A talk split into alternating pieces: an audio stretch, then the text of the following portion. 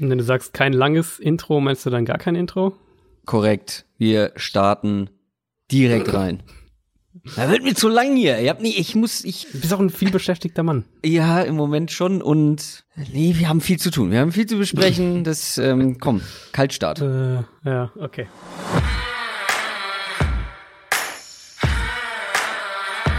Down, Set, Talk.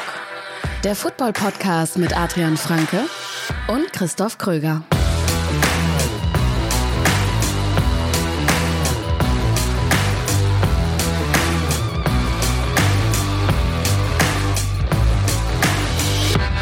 Keine Zeit verlieren, liebe Leute. Herzlich willkommen zu einer neuen Folge Down, Set, Talk, dem offiziellen NFL-Podcast von The Zone und Spox.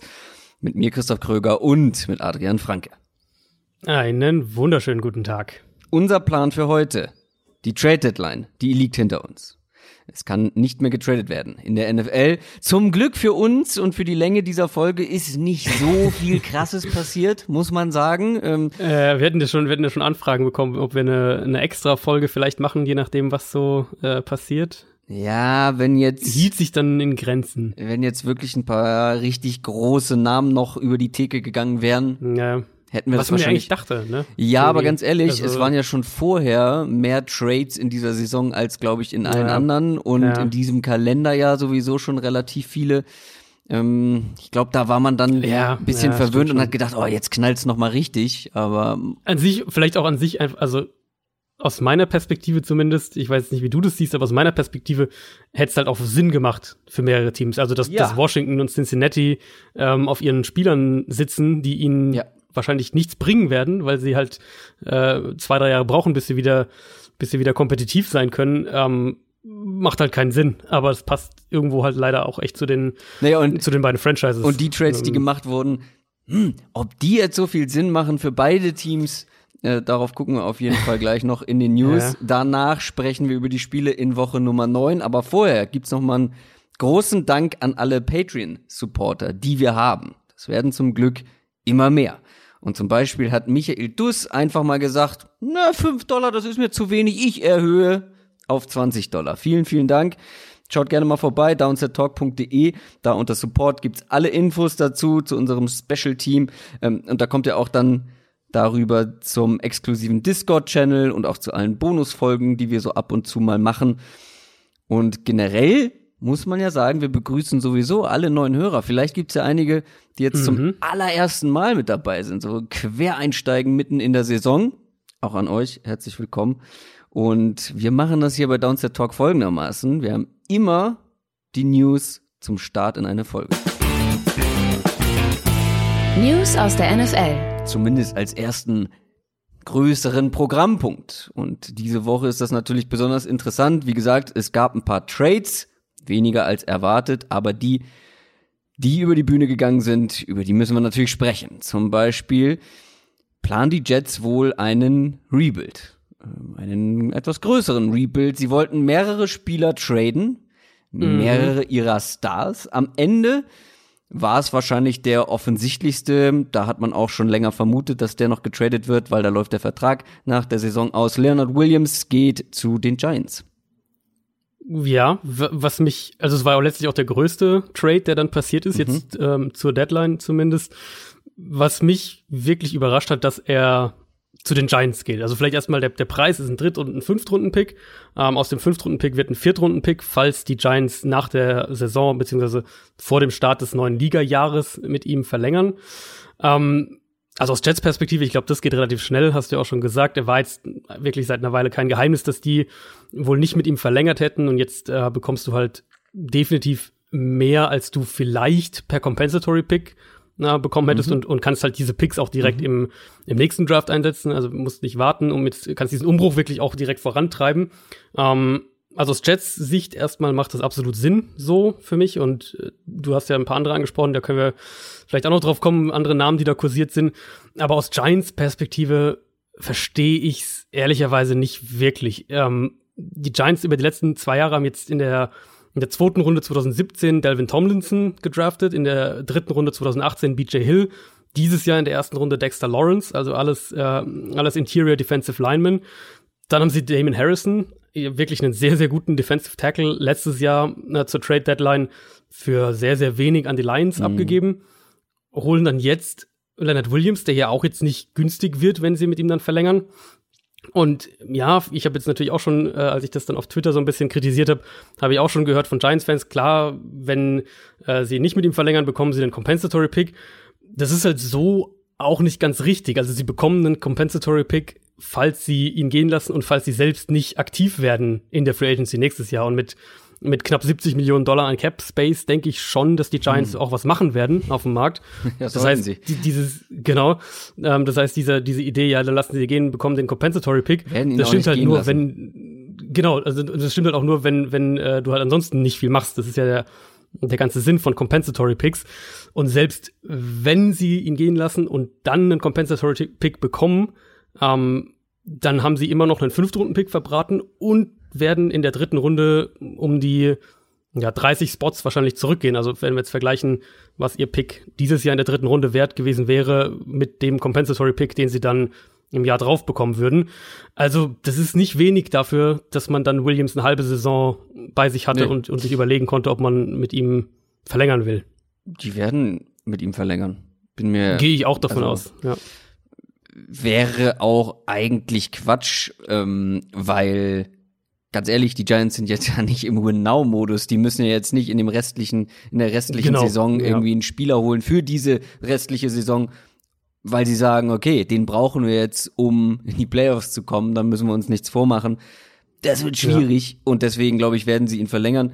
Ähm, so wie ich das gehört habe, ist Gettleman eh ein großer Fan von Leonard Williams, den will er bestimmt behalten. Mhm.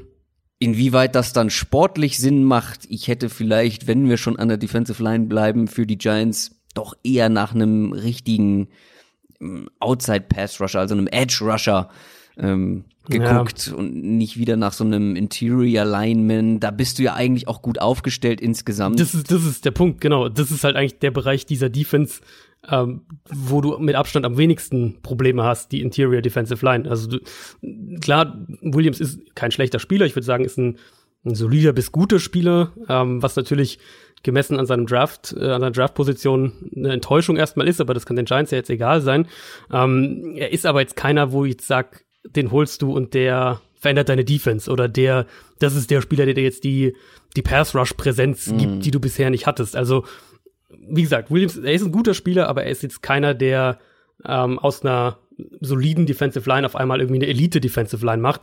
Und dann hätte ich halt gesagt, aus meiner Perspektive, ich denke auch, dass sie, dass sie mit ihm verlängern werden, ähm, dass du diesen Dritt- und Viertrunden-Picks, der es dann ja sein wird, dass du die eher in andere, ähm, in andere Baustellen hättest investieren können, von denen die Giants ja einfach mehr als genug haben.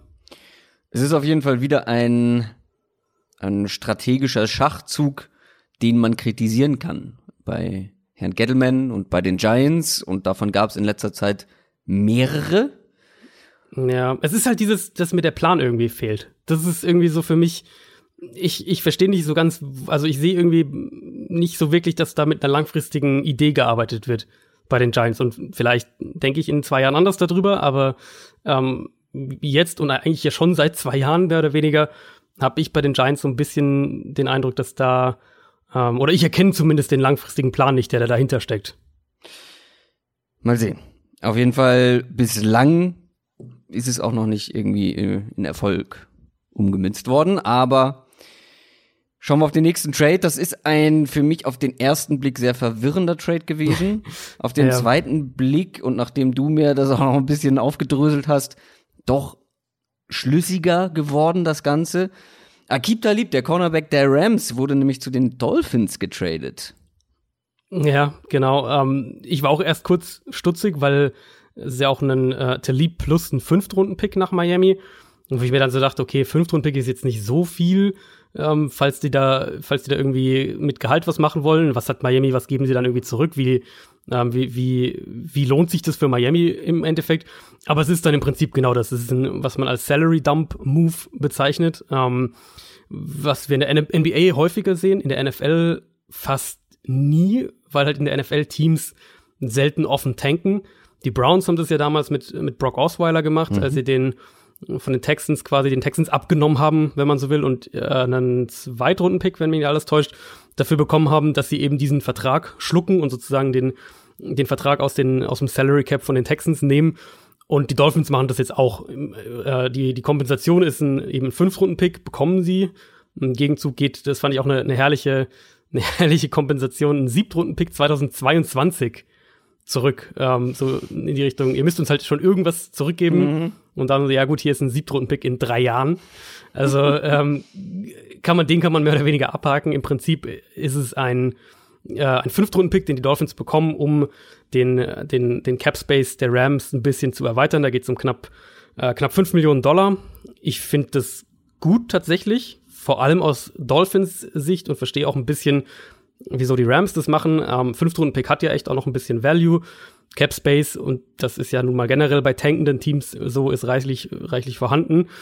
Ähm, die Rams, so klingt es jetzt, äh, werden das wahrscheinlich für die Vertragsverlängerung von Jalen Ramsey nutzen, diesen zusätzlichen Spielraum.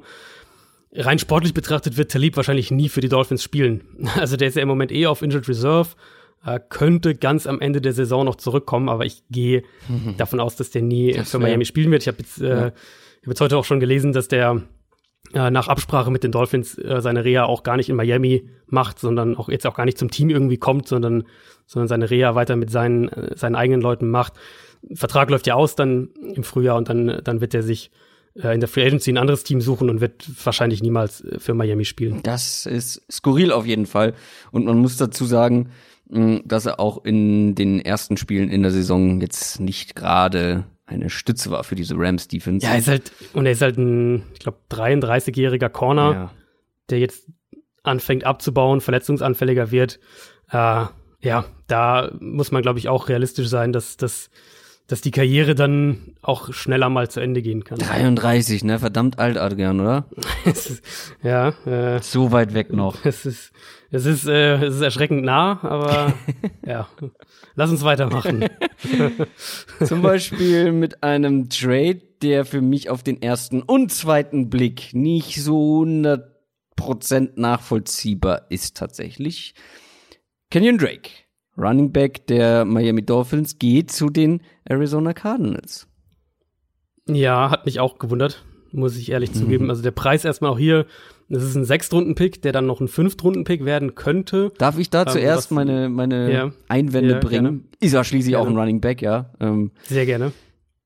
Ich fand's wahrscheinlich aus den gleichen Gründen wie du ein bisschen seltsam, weil ähm, ja, David Johnson und Chase Edmonds sind jetzt aktuell verletzt. Mhm. Ja, ich finde, man hat Kenyon Drake günstig bekommen. Also die Investition an sich ist relativ gering. Ich frage mich allerdings, ja. warum man jetzt Ressourcen aufgibt, weil du brauchst nicht zwingend einen guten Running Back zur jetzigen Phase in der Saison in deinem aktuellen Status, weil du bist definitiv nicht im Win-Now-Modus. Dieses Team ist einfach noch Nein. nicht so weit, um jetzt äh, um die Playoffs mitzuspielen. Und du könntest jetzt auch einen Free Agent bis zum Rest der Saison holen. Da gibt es schließlich welche, die du ähm, die du da gebrauchen kannst. Und danach mhm. kannst du dann mit deinem wirklich guten Duo mit, mit Edmonds und Johnson, was in den letzten Wochen wirklich gut funktioniert hat, kannst du danach weitermachen. Deswegen verstehe ich nicht, warum man hier ja doch wertvolle, auch wenn sie nicht so hoch sind, aber wertvolle Draft-Ressourcen aufgibst, um einen Kenyon Drake, der wirklich ein guter Running Back ist. Trotzdem verstehe ich den Move als solches nicht. Also wenn man es positiv drehen will oder wenn man, ich glaube, wenn man ein bisschen den Sinn dahinter versucht zu verstehen, dann kam ich letztlich zu dem Schluss, dass man halt versucht, ähm, Kyler Murray in seiner Rookie-Saison möglichst gut zu unterstützen. Das war so mein erster Gedanke. Und, und Drake als Spielertyp, als Running Back-Typ passt auf jeden Fall sehr gut in diese Offense. Also eine Offense, in der er oft auch wirklich in den Raum kommt mit dem Ball, in der er auch als Receiver eingesetzt werden kann. Und ich bin genauso wie du auch erstmal skeptisch und auch immer noch ein bisschen skeptisch, wenn man in der Situation, in der Arizona jetzt ist, Picks ausgibt, auch noch auf einer Position, wo du eben jetzt sagen könntest, du hast jetzt einen Alfred Morris geholt als, als Free Agent, ähm, kannst den halt auch für die nächsten ja. zwei Spiele irgendwie da rausschicken. Auf der anderen Seite muss man natürlich auch sagen, dass ein Sechstrunden-Pick ja. so selten überhaupt das Team am Ende schafft. Also ein Sechstrunden-Rookie schafft oft überhaupt auch gar nicht das Team. Das ist eine relativ kleine Prozentquote. Ähm, also mich hat der Move auch überrascht und ich finde auch eine gewisse, ein gewisses so, okay, wieso genau? Das ist da schon auch angebracht, aber im Nachhinein mhm. äh, kann ich zumindest ein bisschen nachvollziehen, warum sie es gemacht haben und und wenn also ich meine Ich glaube- wer den Podcast hört der der der kennt der weiß dass ich dass ich immer der Meinung bin du musst gerade deine jungen Quarterbacks bestmöglich bestmöglichst unterstützen ähm, und dann eben wie gesagt es ist halt ein Sechstrunden Pick und Drake ist dann sicher auch schon noch mal besser als Ja. alles was du jetzt per Mhm. Free Agency irgendwie hättest noch holen können Wollte ich gerade sagen, deswegen meinte ich auch, die Investition als solches ist gering, gerade weil ich glaube, Ja, dass ja. Drake einen höheren Value bringt als ein Sechstrunden-Pick. Also, du würdest genau Kenyon Drake, halt auch wenn du jetzt draften würdest, würde der nicht bis zur sechsten Runde fallen. Ganz simpel mal gesagt. Ich glaube nicht, dass du, klar kriegst du vielleicht einen guten Running Back in der sechsten Runde, aber ich glaube, dass Drake dann dir doch noch ein bisschen mehr gibt. Ähm, Genau. Und wenn letztlich sogar nur der Preis ist, also wenn ich jetzt heute raten müsste, würde ich auch sagen, dass sie dann nicht, nicht mit ihm irgendwie verlängern werden. Also der Vertrag läuft ja auch aus. Ähm, selbst wenn du jetzt sagst, der Sechstrunden-Pick, der Value von dem Sechstrunden-Pick war letztlich nur, dass wir einen kompetenten Running Back hatten, der in die Offense passt und ähm, Hm. dadurch haben wir der Entwicklung von Kyler Murray geholfen oder was auch immer, dann, ja, mei, dann kann ich damit wahrscheinlich sogar schon leben, weil wie gesagt, Mai, sagt er. Sechstrunden-Pick, das ist doch hängen geblieben. Ähm, ja, Sechstrunden-Pick ist halt nun mal, schafft halt oft das Team einfach nicht, das muss man schon sagen. Josh Gordon auch nicht. Ähm, das ist eine verwirrende Story. Ähm, Ja. Der ist jetzt erstmal von den Patriots auf die Injured Reserved Liste gesetzt worden und in ein paar Wochen wird er dann wohl entlassen. Ähm, seltsame Entwicklung, die es da jetzt gegeben hat, ähm, mit einem spannenden Spieler wahrscheinlich für mehrere andere Teams, wenn er dann tatsächlich zu haben ist. Genau, also da muss man ein paar Sachen, glaube ich, erklären. Zum einen, sie haben ihn auf Injured Reserve gesetzt, das stimmt, und sie haben ihm aber die Minor Designation gegeben. Also klar gemacht, okay, wir setzen ihn jetzt auf Injured Reserve, ähm, aber klar gemacht, okay, zum einen ist es keine schwerwiegende Verletzung und zum anderen heißt es auch, dass sie ihn entlassen müssen, sobald er wieder einsatzfähig ist, was wahrscheinlich schon relativ bald der, der Fall sein wird. Also man, äh, man, man vermutet da irgendwie jetzt nächste Woche, übernächste Woche, so innerhalb von zwei Wochen schätzungsweise.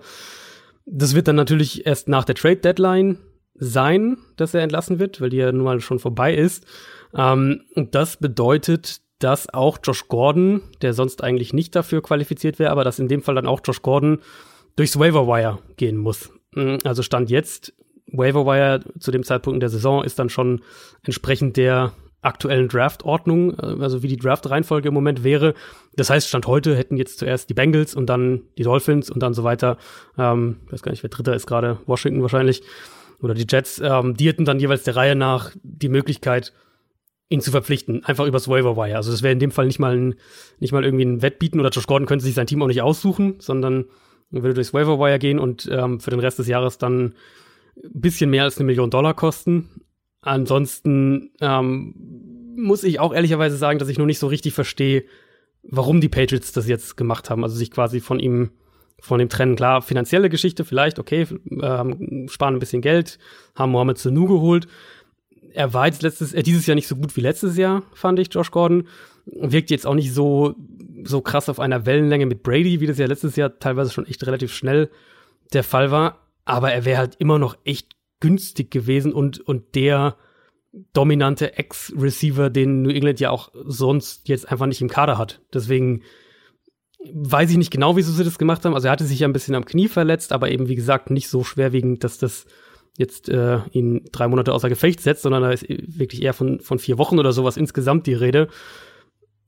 Steige ich nicht so ganz durch, warum die Patriots das gemacht haben, aber rein vom Prozedere her werden sie ihn entlassen, sobald er ähm, von den Ärzten die Freigabe bekommt und dann muss er durchs Waiver Wire gehen. Großes Vertrauen in Nikhil Harry. Den Ja, also, äh, was halt irgendwie auch, also ja, zum einen Rookie Receiver und so weiter, eine Sache, aber ich finde halt auch mit Sanu, den sie ja jetzt geholt haben und Kiel Harry und natürlich auch Edelman, haben sie ja mehr oder weniger drei Receiver, die vor allem im Slot zu Hause ja, sein sollten. kann aber auch gut Outside spielen. Die können alle auch Outside spielen, absolut. Also gerade auch, auch Edelman macht das ja immer wieder mal. Ähm, du hast Dorset natürlich so als, als das Speed-Element eher Outside. Aber an sich, also diesen Receiver-Typ wie Josh Gordon haben sie halt jetzt dann nicht mehr. Hm. Das ist wahr. Und die Texans haben jetzt auch einen Spieler nicht mehr, was ihnen auch oder was ihnen deutlich mehr wehtun wird. Ja. Ähm, nämlich Ja. einen absoluten Starspieler dieser Liga hat sich mal wieder verletzt. JJ Watt fällt für den Rest der Saison aus. Ja, das ist echt, echt schade. Ich glaube, jetzt das dritte Mal in den letzten vier Jahren oder so in der Richtung, dass, dass er sich früh verletzt oder verletzt im Laufe der Saison und, und die Saison nicht beenden kann? Ich glaube, das könnte es vielleicht gewesen sein. Ja, weiß man nicht, weiß man natürlich nie. Weil- der ist natürlich auch einer der, Es ist ein, ist ein Äh. Beißer, aber der war jetzt so oft verletzt, musste Ja. sich so oft zurückkämpfen. Und ich glaube, er ist jetzt auch nicht mehr der Allerjüngste. Und wie gesagt, so viele Verletzungen. Ah, natürlich, Mhm. ich würde mich freuen, wenn er sagt, komm, ich, ich greife nochmal an. Ähm, na gut, er ist erst in Anführungszeichen 30. Ja? ähm, aber ja, ich weiß nicht, ich bin. Das waren jetzt so viele Verletzungen in letzter Zeit und auch so viele Ja, schwerere ja. Verletzungen. Ähm, ich weiß nicht, wie lange er da noch Bock drauf hat.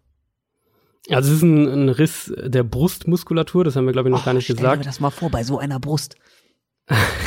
Ja, Ein das, langer das Muskel, der halt da echt, äh, Das dauert auch eine Weile, bis das wieder verheilt ist. Das ist für die Texans halt sportlich schon echt eine Katastrophe. Wenn man sich diese Defense einfach mal anschaut, das ist der einzige Texans-Spieler, der jetzt nach acht Spielen mehr als 25 Quarterback-Pressures hat, und zwar mit er mir, 52. jetzt klaut er mir meine vorbereiteten Infos für das Spiel gleich. Ähm, äh, das Problem halt mit Houston ist ja halt, die, die Defense, die Secondary ist halt schlecht. Und ich vermute, dass jetzt auch der Pass Rush schlecht sein wird, weil JJ Watt der einzige konstante Pass Rusher heißt und äh, war und deswegen ähm, sehe ich halt schon so ein bisschen das Problem, dass, dass die Offense das Team immer noch mal vereinzelt tragen kann. Aber ich, für, ohne Watt sind die für mich schon noch mal echt eine Ecke schlechter und ich glaube, dass, das, dass die Verletzung die Defense halt nicht kompensieren kann. Dann kommen wir zu den Cincinnati Bengals. Die haben nämlich ihren Quarterback. Ich glaube, neun Jahre war er jetzt da, den Quarterback der Bengals. Ähm, oder acht.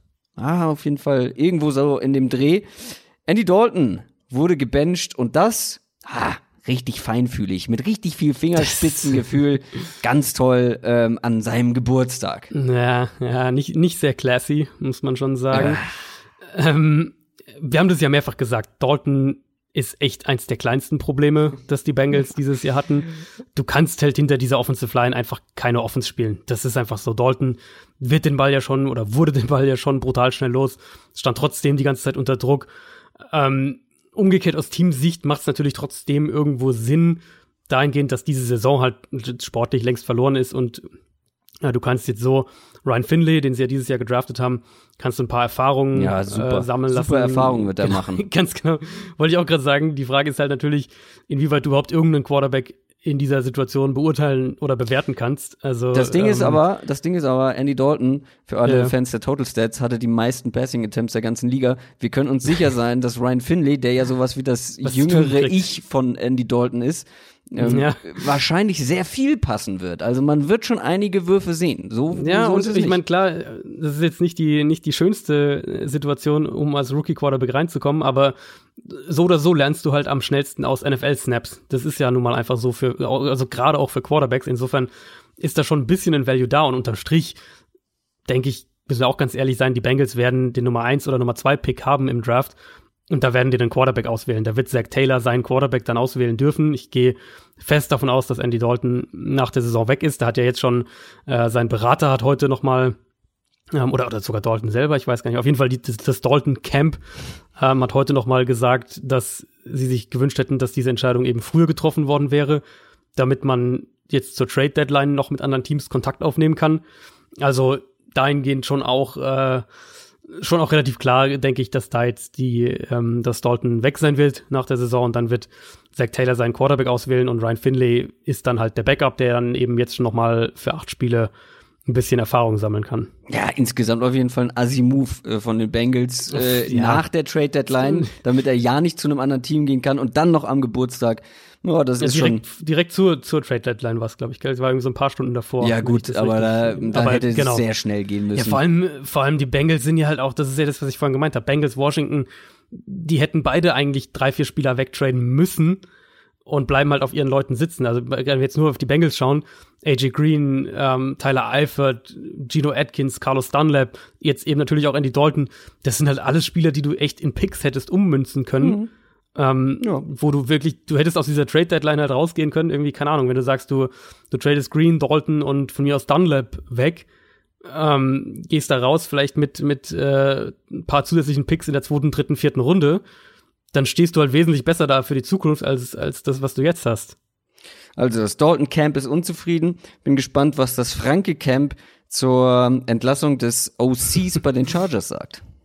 Ja, Ken Wissenhunt ist, ist äh, weg. Ich habe darüber echt auch mehrfach jetzt nachgedacht. Ähm, aber ehrlicherweise wirkt es auf mich so ein bisschen wie ein Bauernopfer von Anthony Lynn, dem Head Coach. Ich fand nicht, dass das offensive Playcalling mm. insgesamt das Problem der Chargers ist. Nein. Eher im Gegenteil. Äh, die haben bei Early, bei Early Downs mehr geworfen. Die sind, finde ich, immer noch, was Passing Designs angeht, eines der besseren Teams. Generell das offensive Play Calling, Play Designs fand ich in der Summe okay. Die hatten halt Design zwei Meltdowns, wenn man so will, gerade allen voran das, ähm, das in Tennessee vor zwei Wochen. Aber ich sag's mal so, ich hätte das jetzt aus sportlichen Gründen nicht erwartet und sehe halt auch jetzt nicht so richtig, dass das die, dass das die notwendige Schraube war, an der du drehen musstest. Und jetzt machen sie den, äh, den, den extrem jungen und, und auch relativ unerfahrenen Quarterbacks-Coach offenbar zum, äh, zum offensiven Playcaller, was für mich dann eher so klingt, als würden sie oder als würde Anthony Linda selbst eine größere Rolle einnehmen wollen, wo ich mir dann auch nicht so sicher bin, ob das, ob das so gut ist für die Chargers, um ehrlich zu sein. Das werden wir sehen. Haben, glaube ich, äh, wenn ich mich richtig an meine Vorbereitung erinnere, auch ein nicht so einfaches Matchup diese Woche. Und zu diesen Matchups kommen wir jetzt. NFL Preview. Die Preview auf Woche Nummer 9 in der NFL. Ich finde ja, dass man so immer mehr ein Gefühl für die Teams bekommt, dass so mhm. die DNAs der Teams deutlicher werden. Ja, besser spät als nie. Und auch die Storylines bestätigen sich immer häufiger. Bei Week haben diese Woche die Falcons, die Bengals, die Rams und die Saints. Und wir fangen wie immer an mit dem Thursday Night Game, bevor wir uns zwei Spiele als Deep Dive Spiele genauer angucken. Und dann hinten dran der ganze Rest. San Francisco 49ers spielen gegen die Arizona Cardinals. 7-0 sind die 49ers und die Cardinals sind 3-4 und 1. Dies Unentschieden habe ich mir nicht aufgeschrieben, aber ich bin hellwach, ich habe dran gedacht.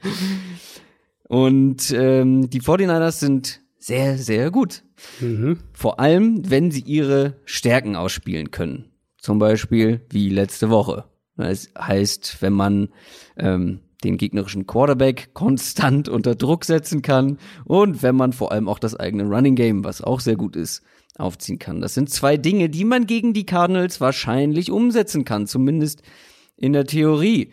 Ähm, mhm. Das war jetzt ganz cool, die Cardinals anzugucken ähm, in, in Spielen vor drei Wochen und vor, vor zwei Wochen.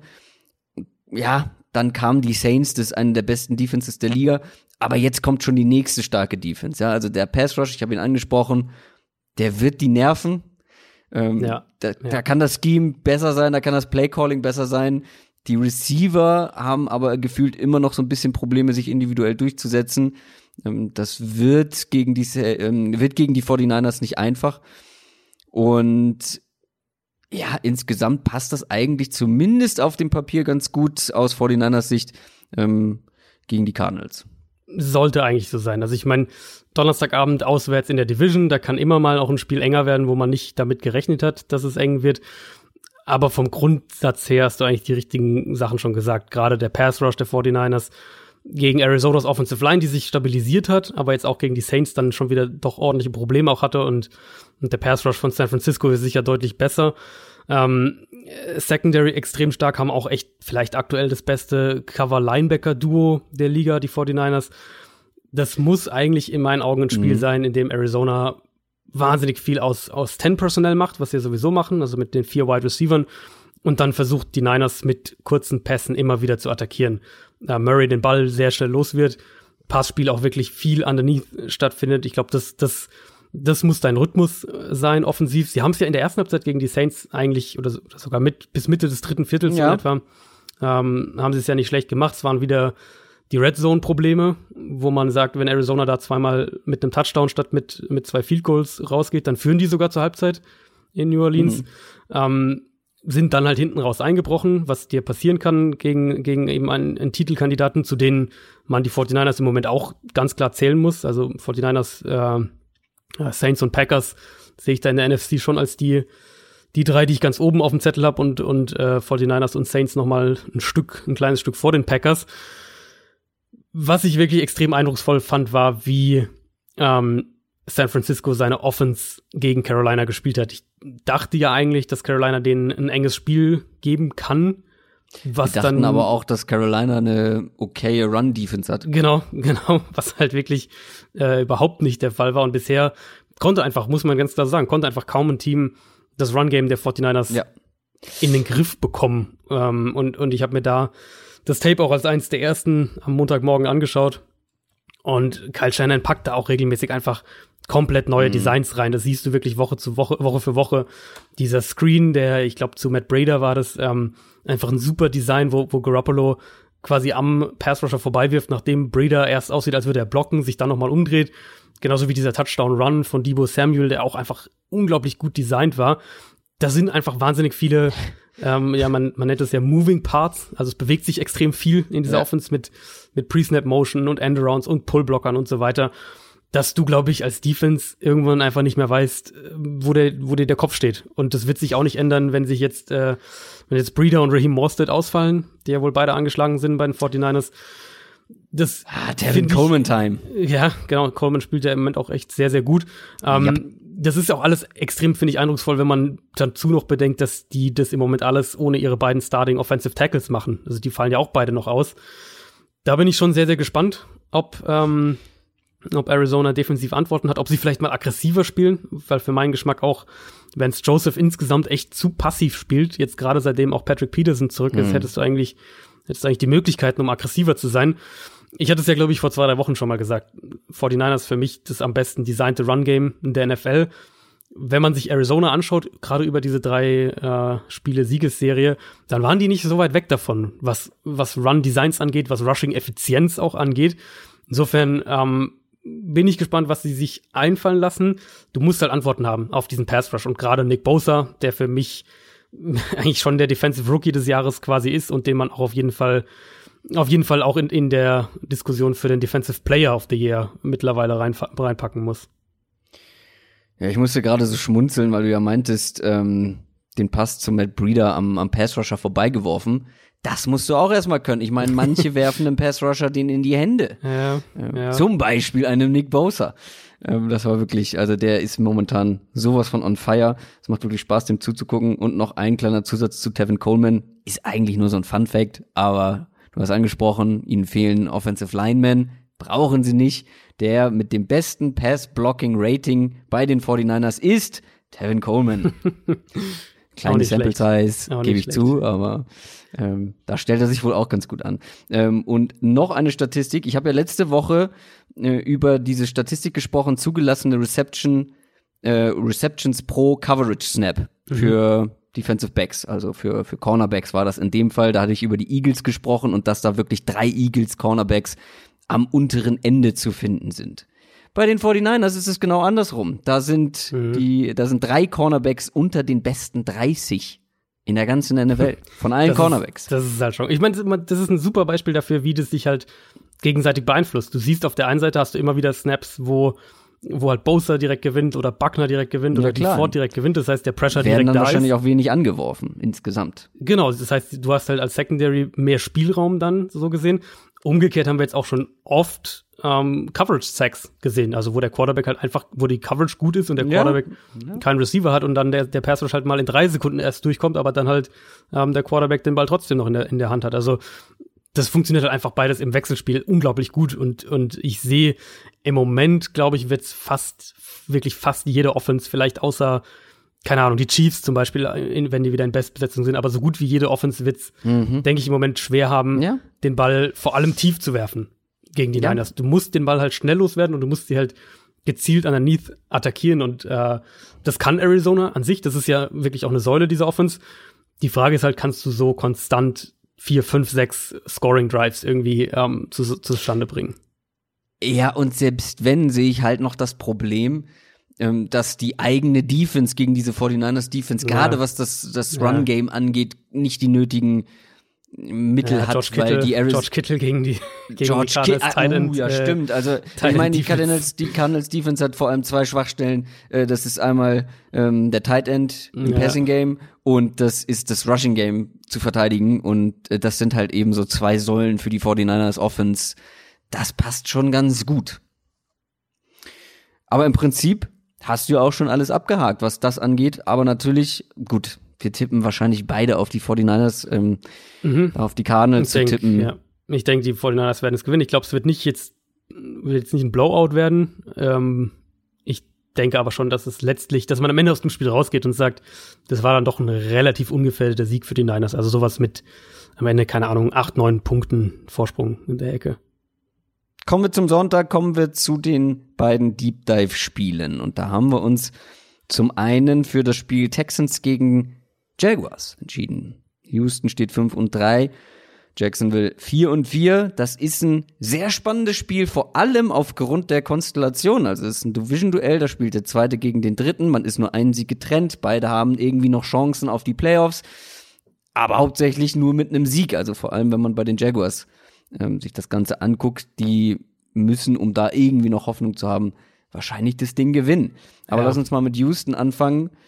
Du hast es schon in den News bei der JJ Watt Verletzung angedeutet. Die Offense ist hui, die Defense ist eher pfui. Mhm. Äh, also die Defense macht mir da schon ja. etwas größere ja. Sorgen. Ähm, ja, du hast es ja schon zum Teil angerissen. Also die Secondary ist nach wie vor anfällig. Die Pass-Defense insgesamt nicht so gut.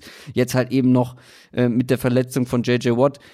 Du hattest gegen die Raiders schon Verletzungssorgen. Da können vielleicht jetzt ein, zwei Leute zurückkommen. Aber wie gesagt, JJ Watt ist raus. Ähm, mhm. Der Spieler mit den mit Abstand meisten Quarterback-Pressures im Team. Ähm, sogar in der ganzen Liga ähm, und ja, den meisten doppelt so viele wie, wie jeder andere, wie der zweitbeste äh, ja. ähm, Texans Pass Rusher, doppelt so viele Quarterback Pressures hatte Watt jetzt beim, beim bin, Zeitpunkt seiner Verletzung. Ich hatte das Gefühl, dass das gar nicht so durchkam oder gar nicht so wahrgenommen wurde, dass JJ Watt wirklich so ja. gut gespielt hat, weil, wie gesagt, die meisten Quarterback Pressures der Liga und die sammelst du nicht einfach mal so im, im Vorbeigehen nee. und auch die meisten Quarterback Hits. Ähm, nur halt eben das, was viele am meisten interessiert, nicht so viele Sacks.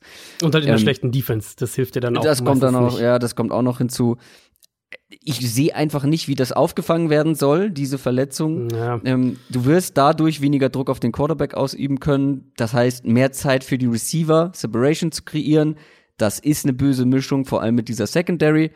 Wir müssen vielleicht noch ein Wort über Gary Conley verlieren, den Cornerback, der ja von den Raiders zu den Texans gekommen Freund. ist mein guter Freund Gary Conley, ja, der hatte ein wichtiges Play oder ein richtig gutes ja. Play gegen Ende. Das war ganz fast, am Ende, ja. Ja, das war, ähm, ich will nicht sagen spielentscheidend, weil da hätte noch viel passieren müssen, aber ähm, es war wichtig. Es war extrem mhm. wichtig, dass die Texans ähm, das Spiel gewinnen können. Wurde aber auch vorher mal wieder übel in Man Coverage verbrannt und das für einen langen Touchdown. Die spielen jetzt insgesamt gegen eine Jaguars Offense, die ich grundsätzlich mag. Ähm, wir haben auch da schon mehrfach drüber gesprochen, dass die sehr spread-lastig ist, sehr mhm. auseinandergezogen wird, sehr breit ist.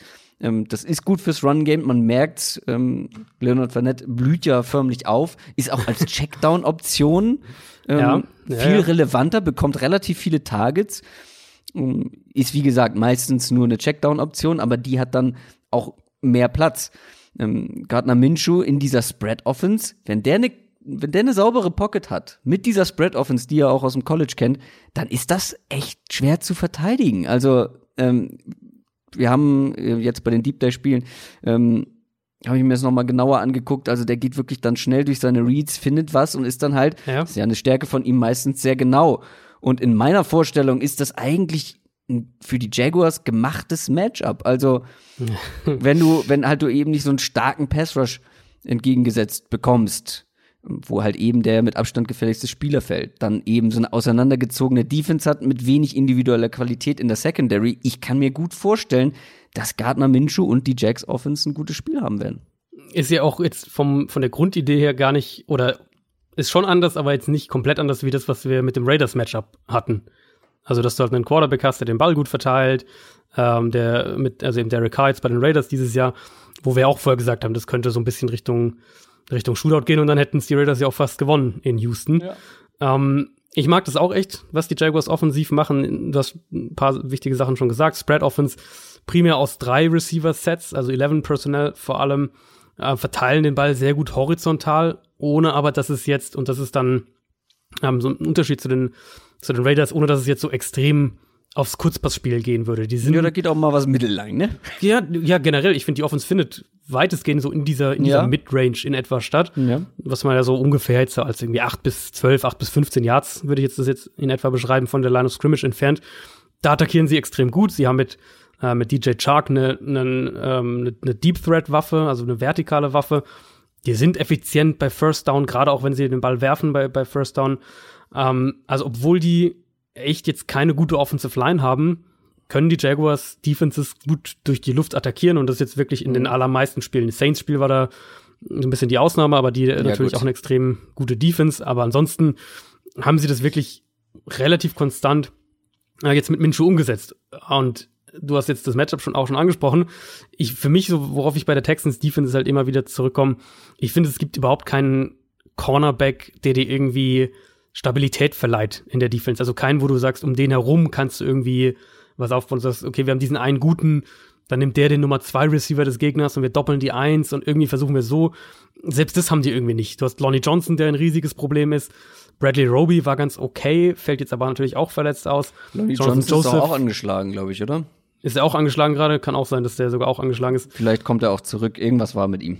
Ähm, Joseph auf jeden Fall auch angeschlagen, auch fraglich. Ähm, hatte auch jetzt keine gute Saison bis zu seiner Verletzung. Also ähm, ich sehe Justin Reed auf Safety als einen, der, der eine ganz gute Saison spielt in dieser Secondary insgesamt. Ähm, aber ansonsten haben die halt auch jetzt keinen, keinen dominanten Safety, der da irgendwie jetzt Ordnung oder, oder irgendwie sowas wie eine Baseline reinbringt und dann bist du halt als Secondary in der NFL heute, ja, also zumindest bist du dann komplett abhängig von deinem Pass Rush. Und das haben wir jetzt ausführlich thematisiert, dass sie den halt mit der Verletzung von JJ Watt nicht mehr so richtig haben. Also ich sehe schon auch, dass das wieder ein Spiel ist, äh, ähm, was, was ziemliches Shootout-Potenzial hat. Lonnie Johnson fällt aus mit einer Gehirnerschütterung. Fällt auch aus, sehr gut. Und der, ähm, wie gesagt, der war schon ziemlich schlecht. Und dann kann man davon ausgehen, dass der Backup jetzt nicht bedeutend besser ist. Das ist ja dann meistens das Problem, wenn schon ein schlechter Starter ausfällt, dann ist wahrscheinlich der Backup dahinter eher auch kein guter. Wenn wir schon mal die Jaguars als Deep Dive Spiel haben, müssen wir eine Sache vielleicht noch bei Minshew besprechen, weil der ist so ein bisschen schizophren, wenn es um Druck geht, finde ich. Also es sind zwei Paar Ja. Schuhe. Ja, Ähm, also er ist ohne Druck, wie ich schon gesagt habe, in einer, in einer sauberen Pocket finde ich den wahnsinnig gut. Ich finde ihn auch richtig gut, wenn er den Druck rechtzeitig spürt oder sieht, weil er dann immer noch einem, einem Sack ausweichen kann oder einem Passrusher ausweichen Mhm. kann. Also wir haben schon mehrere Plays gesehen, Big Plays, ja, ja. die ja. ähm, danach kamen, nachdem er ein, zwei Passrushern ausgewichen ist. Gerade, glaube ich, auch im letzten Spiel. Da war er schon fast gesackt, ähm, ist nochmal ausgewichen und hat einen Touchdown-Pass geworfen. Das Ding bei ihm ist nur, er spürt ihn ganz oft nicht. Also er merkt nicht, dass die Pocket um ihn herum kollabiert und dass gerade einer von hinten kommt. Dadurch hat er ja auch schon einige Fumbles und auch so ein paar unnötige Sacks. Ähm, das muss man vielleicht bei ihm auch nochmal ansprechen. Ist vielleicht auch noch so eine Rookie-Krankheit, dass das Spiel halt einfach schneller ist, dass so ein Passrush schneller kommt, dass eine Pocket schneller kollabiert, dass er denkt, er hätte vielleicht noch ein bisschen mehr Zeit. Ist halt nur die Frage, wie die Texans das ausnutzen können Ja. jetzt in diesem Matchup speziell. Und auch viel, glaube ich, was du aus, aus Jaguars Sicht ähm, jetzt zumindest mal für den Anfang, und ich meine, er ist ja noch ganz am Anfang seiner NFL-Karriere, was du auch viel mit, mit Scheme und Playdesign zumindest mal unterstützen kannst. Also Jaguars haben ja echt auch einige dieser Designs, wo er den Ball halt relativ schnell loswerden kann. Und dann, wenn du halt dann schnell den Pass auf, auf irgendwie einen Underneath Receiver wirfst, kurzer Dropback, drei Schritte, zack, Ball ist raus, dann ähm, minimierst du auch einfach die Gefahr für, für diese Art Play, wo dass du da irgendwie den Ball zu lange in der Pocket halten musst. Aber er kann das. Also er kann, wie du sagst, das trifft eigentlich ganz gut. Er kann halt beides. Nur wenn die Pocket halt äh, eng wird, wie soll man es am besten Ja. sagen, wenn sie, wenn sie eng wird und er es nicht rechtzeitig merkt auf der einen Seite, aber halt auch ähm, er sozusagen keinen schnellen Ausweg findet, vielleicht kann man es so am ehesten sagen, dann, äh, dann wird's halt oft schnell chaotisch und dann ist auch echt auch, auch äh, hohes, hohes Fumble, hohe Fumble-Gefahr bei ihm. Dann lass uns auf die andere Seite gucken. Die Houston Offense ist was ganz anderes als die Defense. Das ist zum Teil zumindest sehr gut. Die Playmaker sind, sind auf jeden Fall da. Die Pass Protection ist deutlich besser als noch zu Beginn der Saison.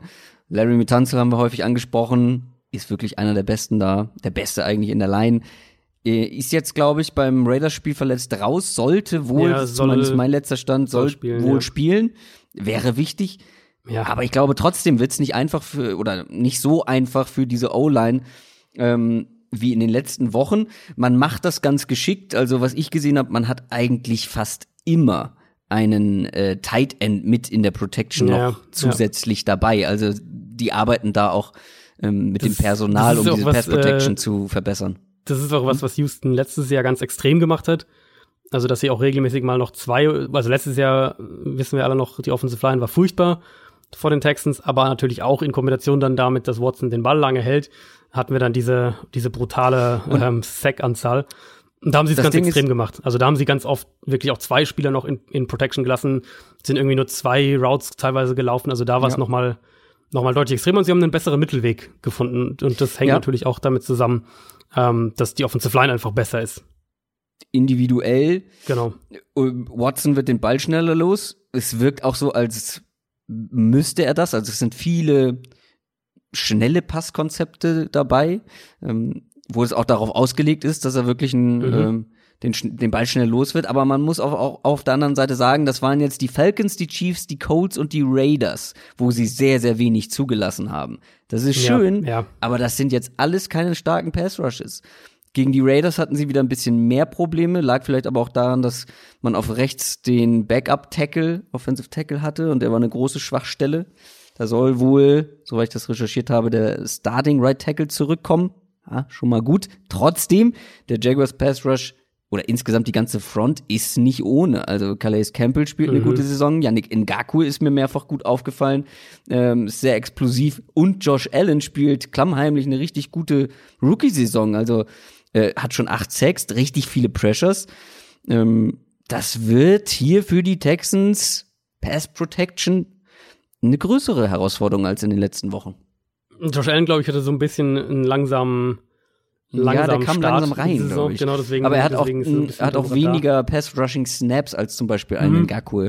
Ich glaube, die, die werden auch mehr. Ich glaube, vielleicht hat er am Anfang auch gar nicht so viel auf dem Feld gestanden.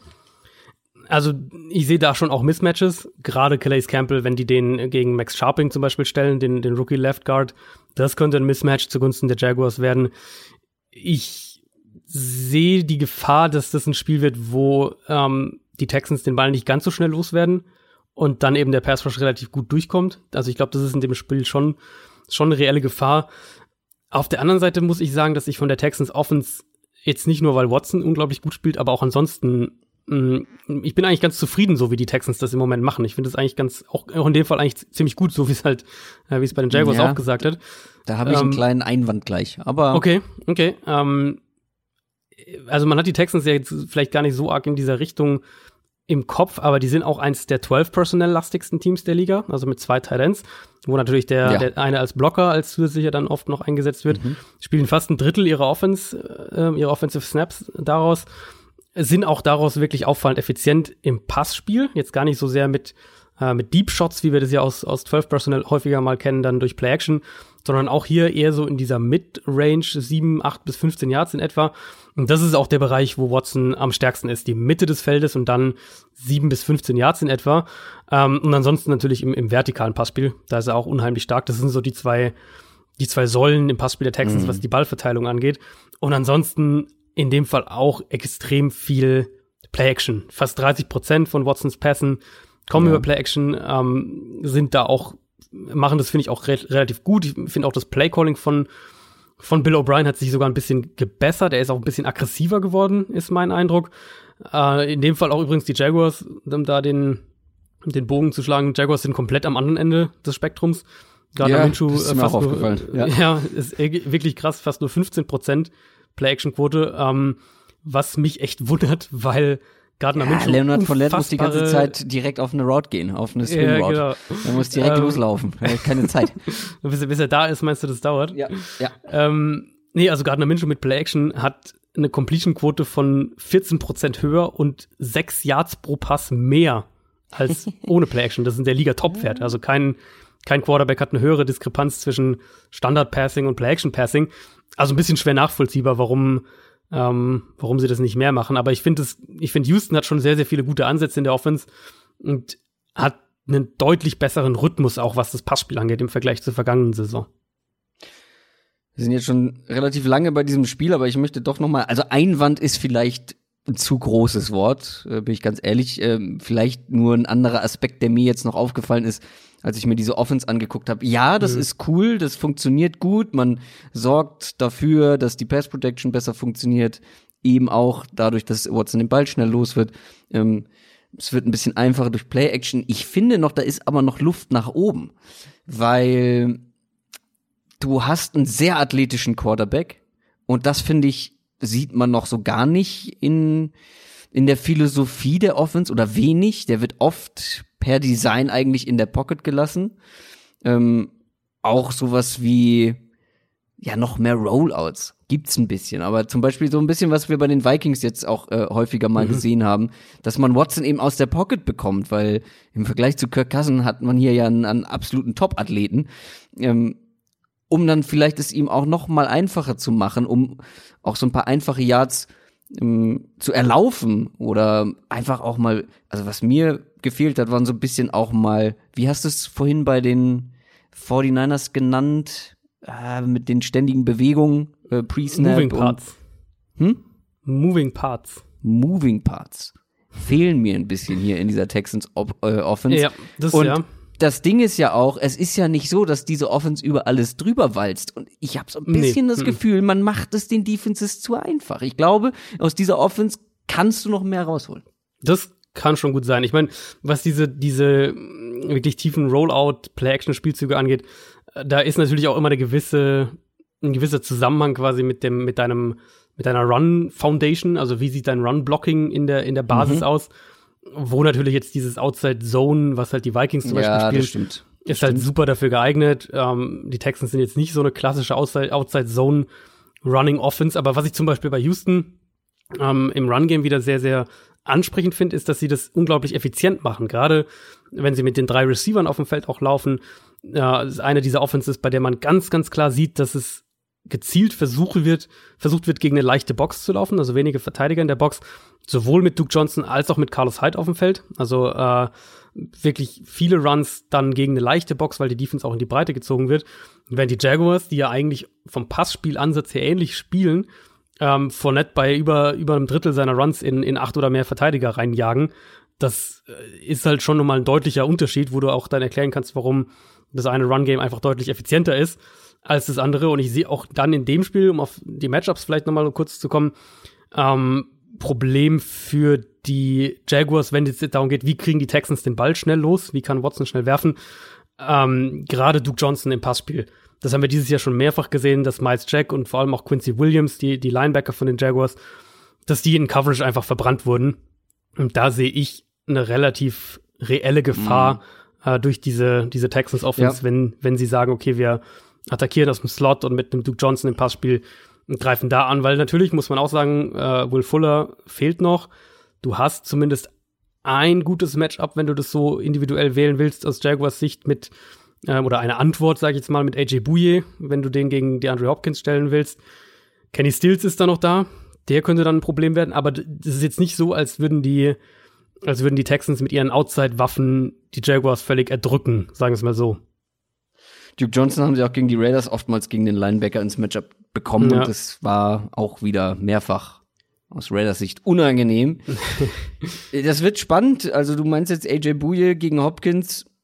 Ich meine, die spielen mal viel schauen, Zone, weil insofern insofern wird jetzt kein wird jetzt kein 1 gegen 1 Erfolg dem überall hin aufs Feld mäßig sein. Ja, gab es aber vorher mit Ramsey. Und genau, gab's äh, jetzt auch schon. müssen mal andere die Erfahrung, die Hopkins-Erfahrung machen. Genau, und, und Bouye ist ja auch kein schlechter. Also ähm, Nein, das stimmt. Insofern kann das schon auch eine Möglichkeit sein.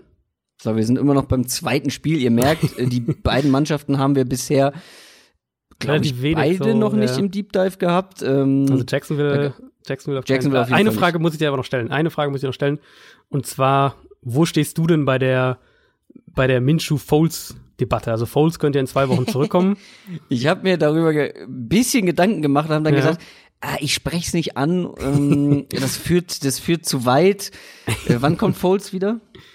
Äh, ich glaube, Woche 11 wäre der anvisierte, der anvisierte Punkt. Also sagen wir mal mit noch ein bisschen Pause, sagen wir in drei Wochen könnte er wieder spielen ungefähr.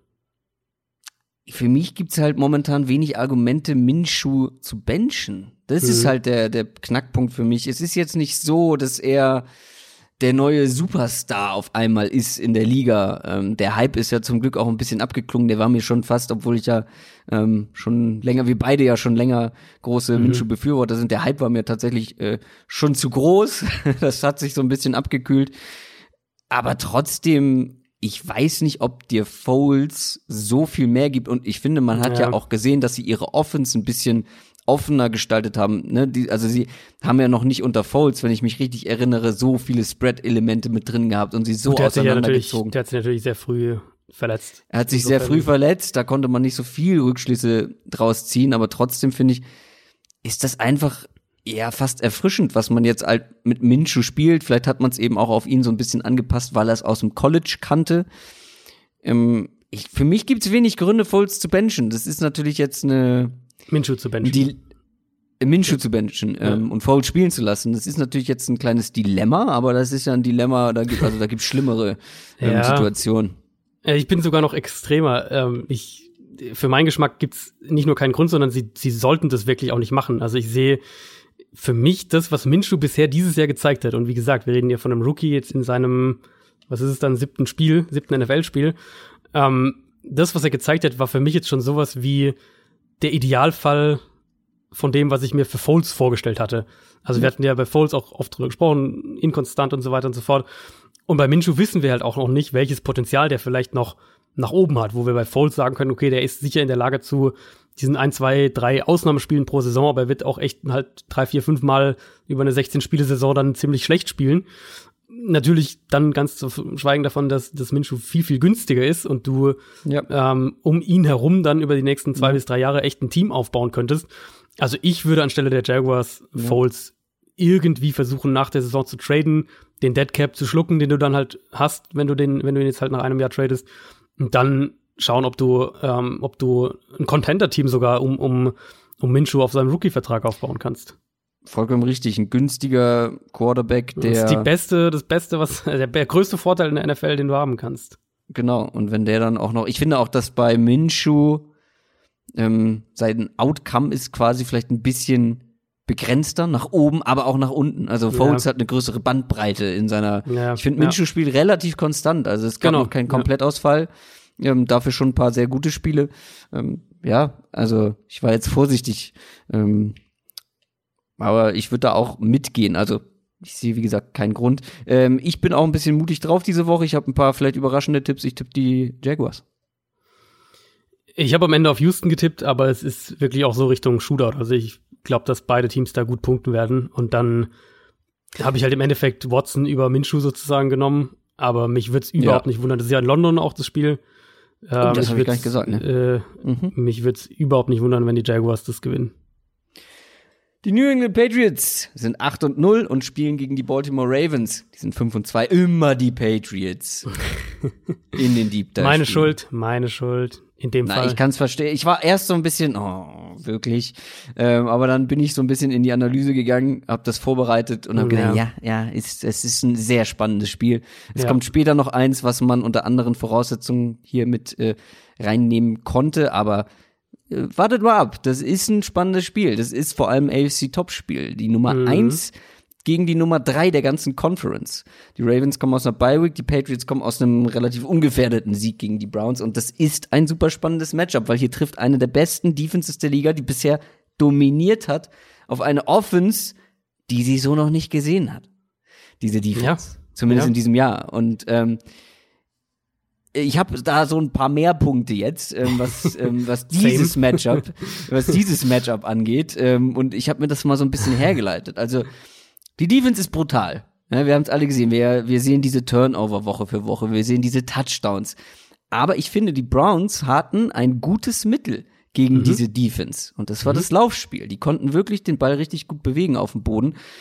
Ähm, auch eigentlich schon zum Start des Spiels. Es ging ja, Ja. wirklich aus Browns Sicht katastrophal los. Aber das lag vor allem daran, dass dein Running Back zweimal den Ball verloren hat. Und das einmal nach einem 44-Yard-Run. Ähm, wo er fast schon in der Endzone gewesen wo er fast wäre. schon in der Endzone war. Also es war maximal bitter. Ähm, und ganz ehrlich, da gab es in diesem Spiel, ich habe wirklich glaube, fast alle ähm, Rushing Attempts der Browns nochmal angeguckt. Es gab wirklich einen guten vier bis sechs Yards Run nach dem anderen. Mhm. Jetzt natürlich die Frage, wie haben sie gemacht? Ähm, beziehungsweise was haben die Patriots nicht hinbekommen, um das zu verteidigen? Also die Browns waren relativ Zone-Run-Game-lastig, hatte ich das Gefühl. Damit hatte man so ihre Probleme. Mhm. Das ist jetzt nicht unbedingt der Stil der Ravens im Running-Game, wenn ich das richtig auf dem Schirm habe. Mhm. Ähm, man muss dazu sagen, Chubb war auch individuell sehr gut. Ähm, aber das, das Hauptthema war ja eigentlich die, die, die Tacklings. Also viele Miss-Tackles von den Patriots. Chubb hatte am Ende 131 Yards insgesamt, von, davon waren 101 Yard after Contact. Da zählt natürlich dieser lange, Ja. lange Run rein, aber das waren nur 30 Yard, die er quasi vor Kontakt gemacht hat und die restlichen 100 nach. Also zusammengefasst, jetzt kommt da eins der besten, unberechenbarsten Rushing-Teams mit einem der besten mobilen Quarterbacks und diese mobilen Quarterbacks, das ist nicht die Paradedisziplin der Patriots Defense in, in den letzten Jahren gewesen. Da haben sie traditionell so ein bisschen Probleme. Das könnte insgesamt ein sehr laufintensives Spiel werden und ich glaube auch, dass die Ravens den Ball gut laufen können. Es gibt so viel in diesem Spiel. Äh, Ich könnte die ganze Ich habe- Folge nur zu diesem Spiel machen.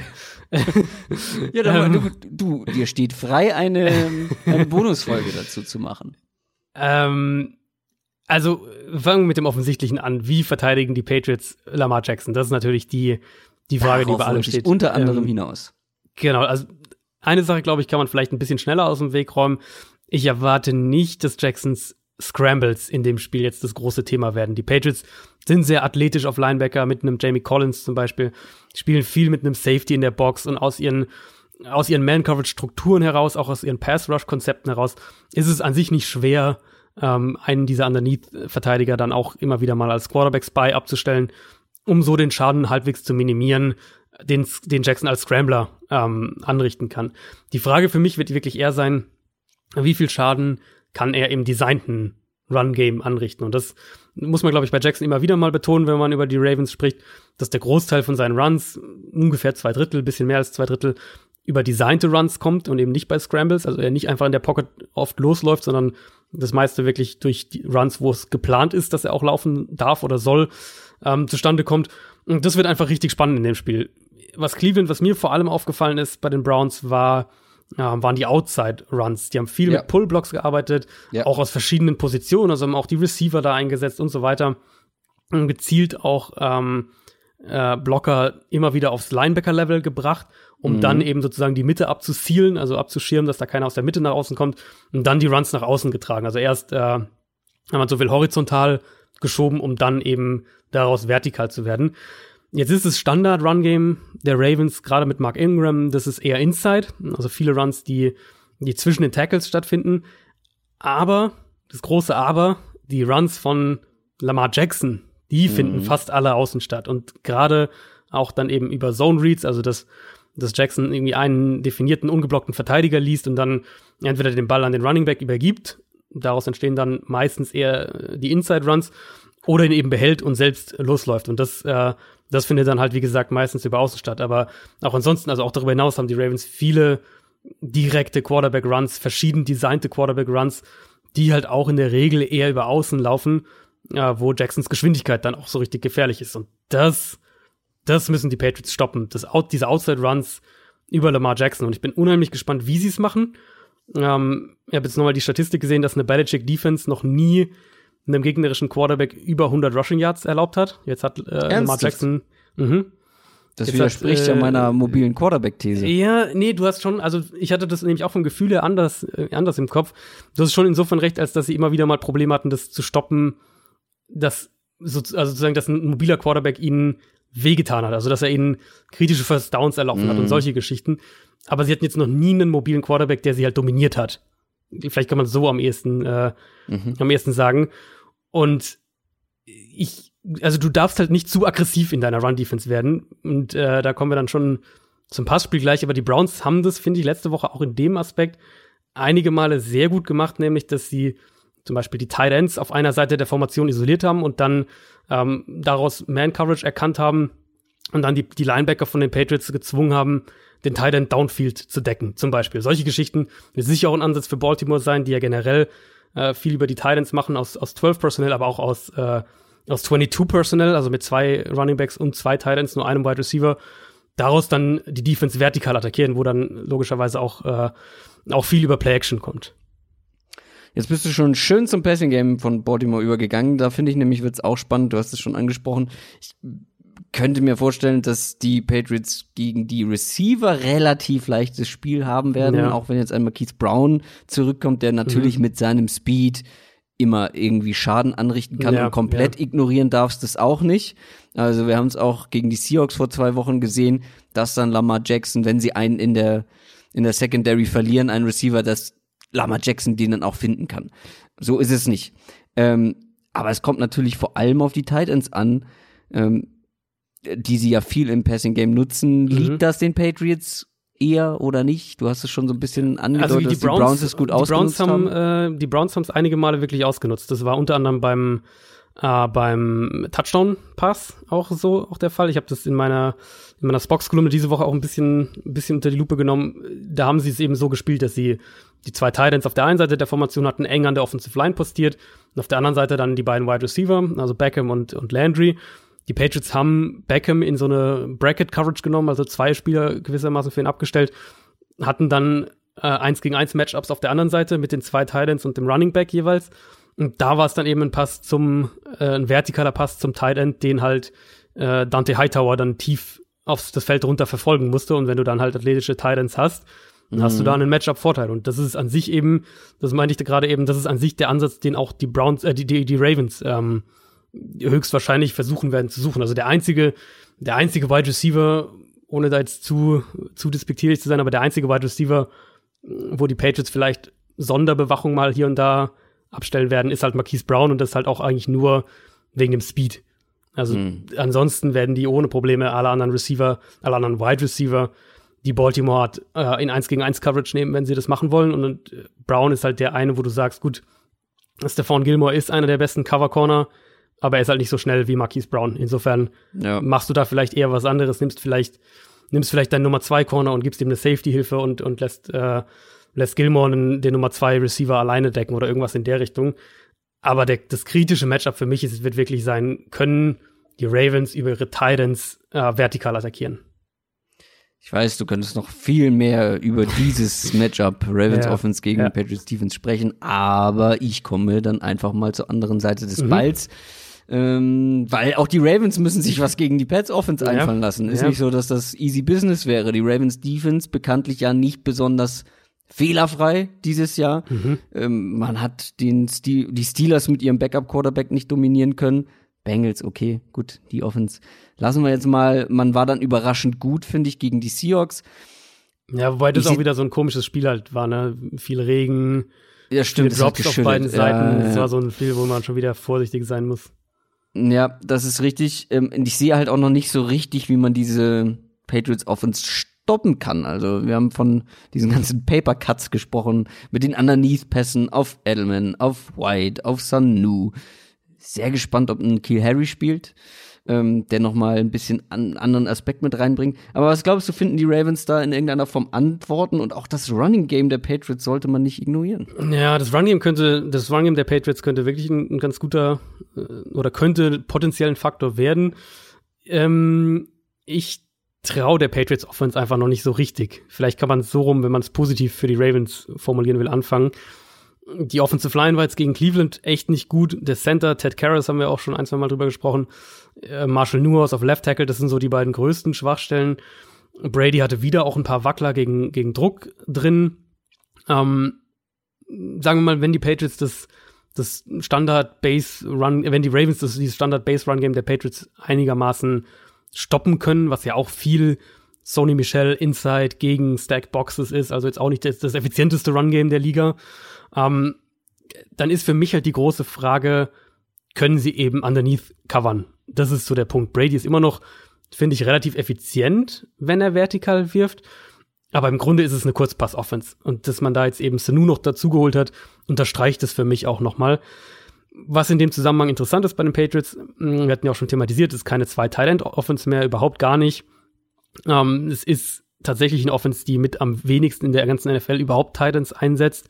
Die spielen relativ viel 10 Personnel und 20 Personnel, also ein Running Back, vier Receiver oder zwei Running Backs und drei Wide Receiver. Das ist so gewissermaßen das, wo die Patriots viel Schaden mittlerweile anrichten. Sie haben ja auch die Fullbacks inzwischen verloren, also sind auch, äh, sind auch da gehandicapt. Wenn du, wenn du es schaffst, das Underneath Passing Game einigermaßen zu verteidigen, dann hast du echt defensiv schon auch eine Chance mit, wenn du die, wenn du die Patriots Offense stoppen willst. Und die Ravens, ja, ich bin da so ein bisschen hin und her gerissen. Also Brandon Carr spielt ja im Slot jetzt, weil der Taven Young, der eigentliche Slot Corner, verletzt ist. Mhm. Du bist eigentlich jetzt mit, mit, mit Marlon Humphrey, Marcus Peters und Earl Thomas outside und, und tief bist du relativ gut aufgestellt. Jimmy Smith ist ja auch wieder fit, der Cornerback.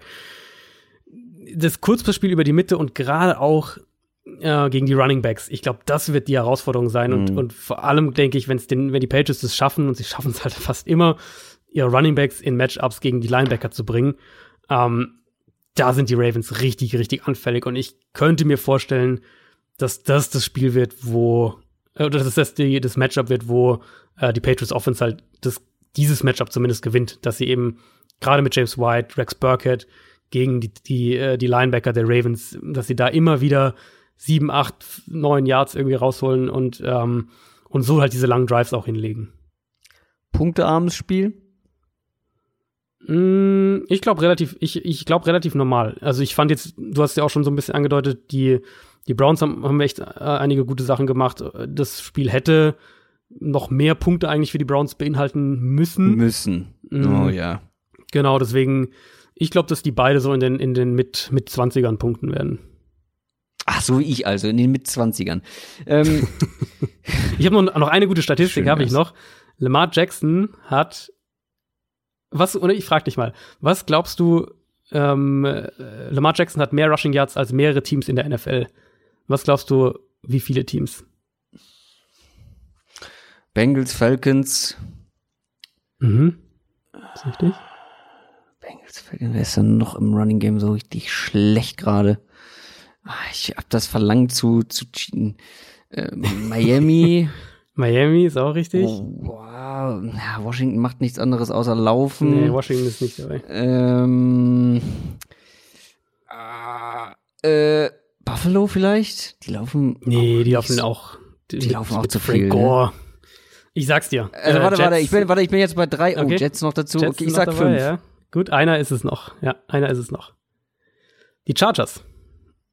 Warte, dann sind es sechs.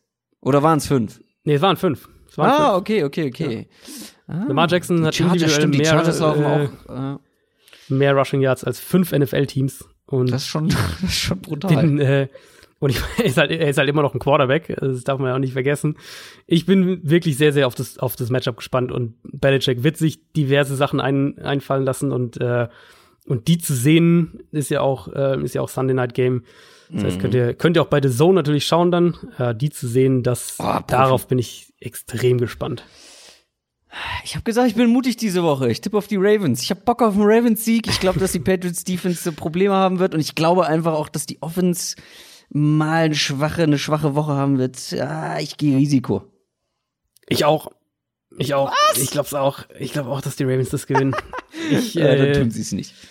wahrscheinlich nicht. Wenn aber wir ich, beide also, auf die Ravens tippen das Ding ist halt, Belichick wird Ideen haben und die Frage ist halt, ob die Ravens die kontern können. Also wahrscheinlich wird es auch erstmal ein Spiel sein, wo die Patriots Defense mit ein paar super, super Ansätzen rauskommt. Und dann ist halt die Frage, ob die Ravens die kontern können. Aber ich, wie gesagt, ich vertraue halt der Patriots Offense noch nicht so. Und deswegen, ich glaube, die, äh, ich glaube, die Ravens gewinnen das irgendwie knapp. Aber so. es ist brutal schwer. Also es ist brutal schwer. Ja, ja, ja. Das kann, das kann Münzwurf kann mhm. das Spiel, nein, Münzwurf wird das Spiel nicht entscheiden, aber Kleinigkeiten könnten am Ende das Spiel entscheiden. Aber jetzt kommen wir zu allen anderen Spielen. Zum Beispiel eins, wo wir definitiv nicht so lange drüber reden werden. Die Washington Redskins 1 und 7 spielen gegen die Buffalo Bills. Wir werden in den kommenden Wochen, wahrscheinlich schon ab nächster Woche, ähm, in Matches, wo es um wenig bis gar nichts mehr geht in Sachen Playoffs mhm. und ja, generell die Saison werden wir uns deutlich kürzer halten. So Hier wie geht's wir es letztes Jahr äh, auch gemacht haben, ja. Genau. Genau. Hier in diesem Matchup geht es zumindest bei einem Team noch um was und das ist Buffalo. Mhm. Ähm, gutes Zeichen finde ich jetzt diese Woche für alle Bills-Fans oder generell für die dass es eine gesunde Franchise zu sein scheint. Man dreht jetzt nicht komplett durch, nur weil man 5 und 2 ist und investiert plötzlich und macht irgendwelche wilden Trades, sondern hat scheinbar, wie ich finde, so einen langfristigen Plan im Blick. Mhm. Man muss natürlich auch noch mal gucken, ob Josh Öllen, äh, Josh Öllen, genau. ähm,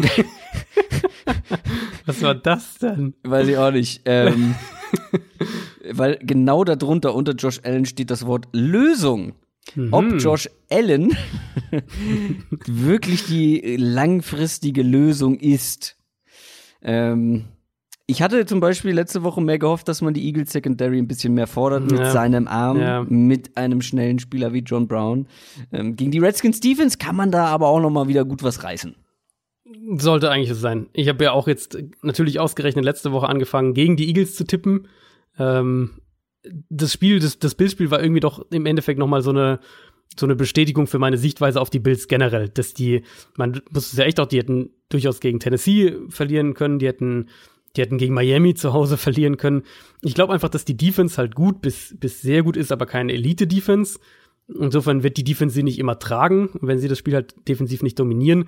Ähm, dann ist eben die Frage, wie weit vertraust du halt der Offense? Und da sehe ich aktuell nicht, dass das eine konstante Offense irgendwie mhm. über Nacht wird. Mhm, auch wenn es bei Josh Allen eben, hatten wir ja letzte Woche auch thematisiert, gerade im, im Underneath-Passing-Game positive Entwicklungen gibt. Ähm, ich glaube, dass das ein Spiel sein wird, in dem äh, Buffalo, Buffalo Stephens das nochmal dominiert. Case Keenum fällt ja vielleicht auch nochmal aus, das wissen wir noch nicht ja. genau hat eine Gehirnerschütterung gehabt, dann werden sie auf jeden Fall auch nochmal extrem limitiert. Das haben sie, das haben wir, äh, haben wir letzten Donnerstag dann in Minnesota gesehen, als Haskins äh, zur Halbzeit reinkommen musste und sie im Prinzip offensiv aufgehört haben, Football zu spielen. Und die haben in der ersten Halbzeit echt ganz gut mitgehalten und dann haben sie halt, äh, wurden sie mhm. ultra konservativ, selbst für ihre Verhältnisse. Du merkst halt einfach krass, dass Haskins noch Zeit braucht. Ah, das ist, äh, das ist überdeutlich und das wird dann, wenn er spielen muss, wird es gegen diese Bills Defense äh, in, in Buffalo wird es nicht gut gehen und dann umgekehrt ist, was du gerade gesagt hast, ich gehe auch eigentlich diese Woche wieder davon aus, so wie ich letzte Woche fälschlicherweise auch dachte, dass die Bills diese Secondary attackieren können. Ähm, das Passspiel war jetzt gegen die Eagles echt schlecht, aber ich glaube, gerade wenn sie jetzt so ein bisschen mehr über das Kurzpassspiel kommen, dann werden sie auch gegen Washington punkten können. Auch ja. ähm, wenn man, finde ich auch, was man auch sagen muss, dass Washington vor allem das vertikale Play-Action-Passspiel von Minnesota sehr, sehr gut verteidigt hat. Aber Buffalo eben, wie gesagt, waren dieses Jahr sowieso besser, wenn sie in dieses Kurzpassspiel kommen konnten. Deswegen glaube ich, dass sie, dass sie das Spiel eigentlich, eigentlich sollten sie das Spiel relativ gut und sicher gewinnen können. Aber Buffalo hatte bisher dieses Jahr einfach wenig Spiele, wo man hinterher rausgegangen ist und gesagt hat, das war jetzt wirklich mal ein, ein sicherer und, und, äh, und dominanter Sieg. Insofern kann man das nie erwarten wenn Dwayne Haskins spielt, dann würde ich sagen, dass es doch, dass das mal ein Spiel werden wird, wo es deutlicher wird. Ja, du hast jetzt die Bill Stevens so herausgestellt. Ich finde, die ist nicht mehr so stark wie zu Beginn der nee. Saison. Also ich meine, selbst nee. wenn die Dolphins mit einem Fitzpatrick ähm, ja. wirklich gut punkten konnten, mhm das Ding ist halt, dass auf der anderen Seite die Washington Offense, wie du schon gesagt hast, ich meine, die haben jetzt ja. in den letzten zwei Spielen insgesamt neun Punkte gemacht. Davon war mhm. ein Spiel komplett ohne Punkte. Gut, das kann man ein bisschen ausklammern, aber das, neun Punkte ja. ist jetzt auch sehr überschaubar. Also ja, die, Defense, halt die Defense finde ich von den Bills jetzt nicht mehr so angsteinflößend. In diesem Matchup könnte sie aber trotzdem dominant sein. Das ist halt das Ding mit Defenses also entweder du hast halt wirklich eine, eine Elite-Defense und ich finde, das sind halt dieses Jahr nur, nur die 49ers und die Patriots das ist halt eine Defense dann, die wirklich ein Spiel dominieren kann, die verschiedene Offenses dominieren kann, verschiedene Offense-Typen dominieren kann. Oder du hast halt, ähm, du kannst halt trotzdem eine sehr, sehr gute Defense haben.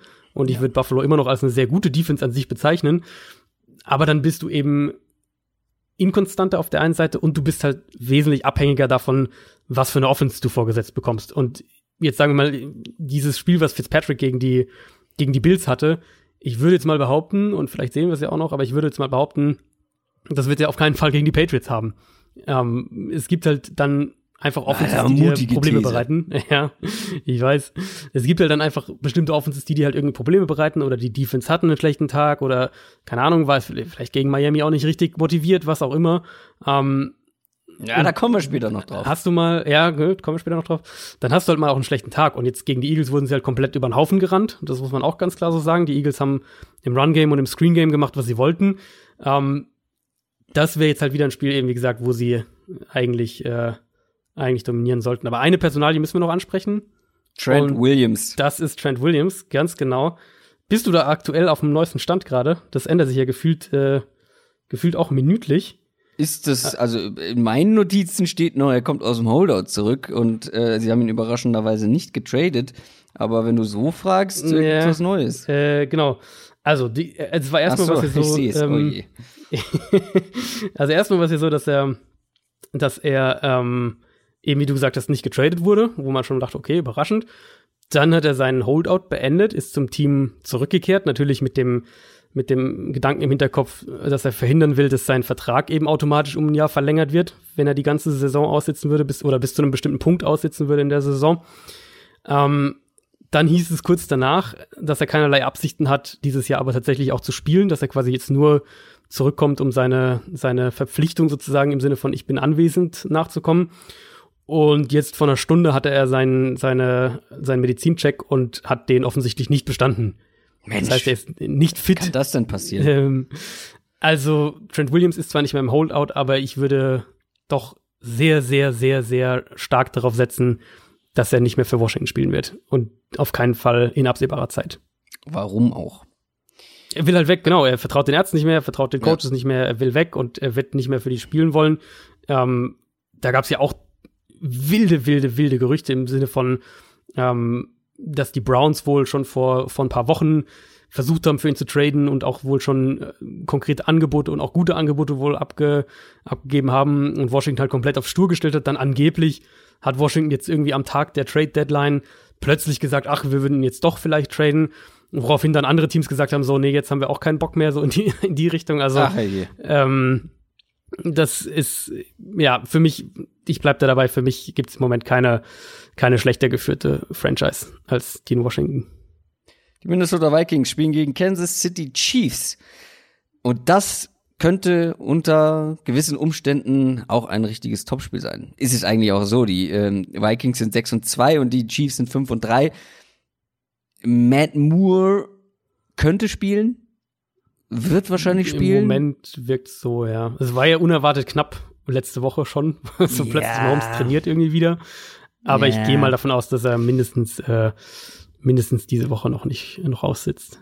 Und Matt Moore ist halt einfach nicht Patrick Mahomes, auch wenn er Nein. nicht schlecht aussah, aber die Unterschiede sind dann doch schon deutlich. Ähm, mhm. Und an ihm hat es ja auch weniger gelegen als zum Beispiel an der eigenen Defense mhm. letzte Woche. Minnesota kommt hingegen aus dem vierten Sieg in Folge.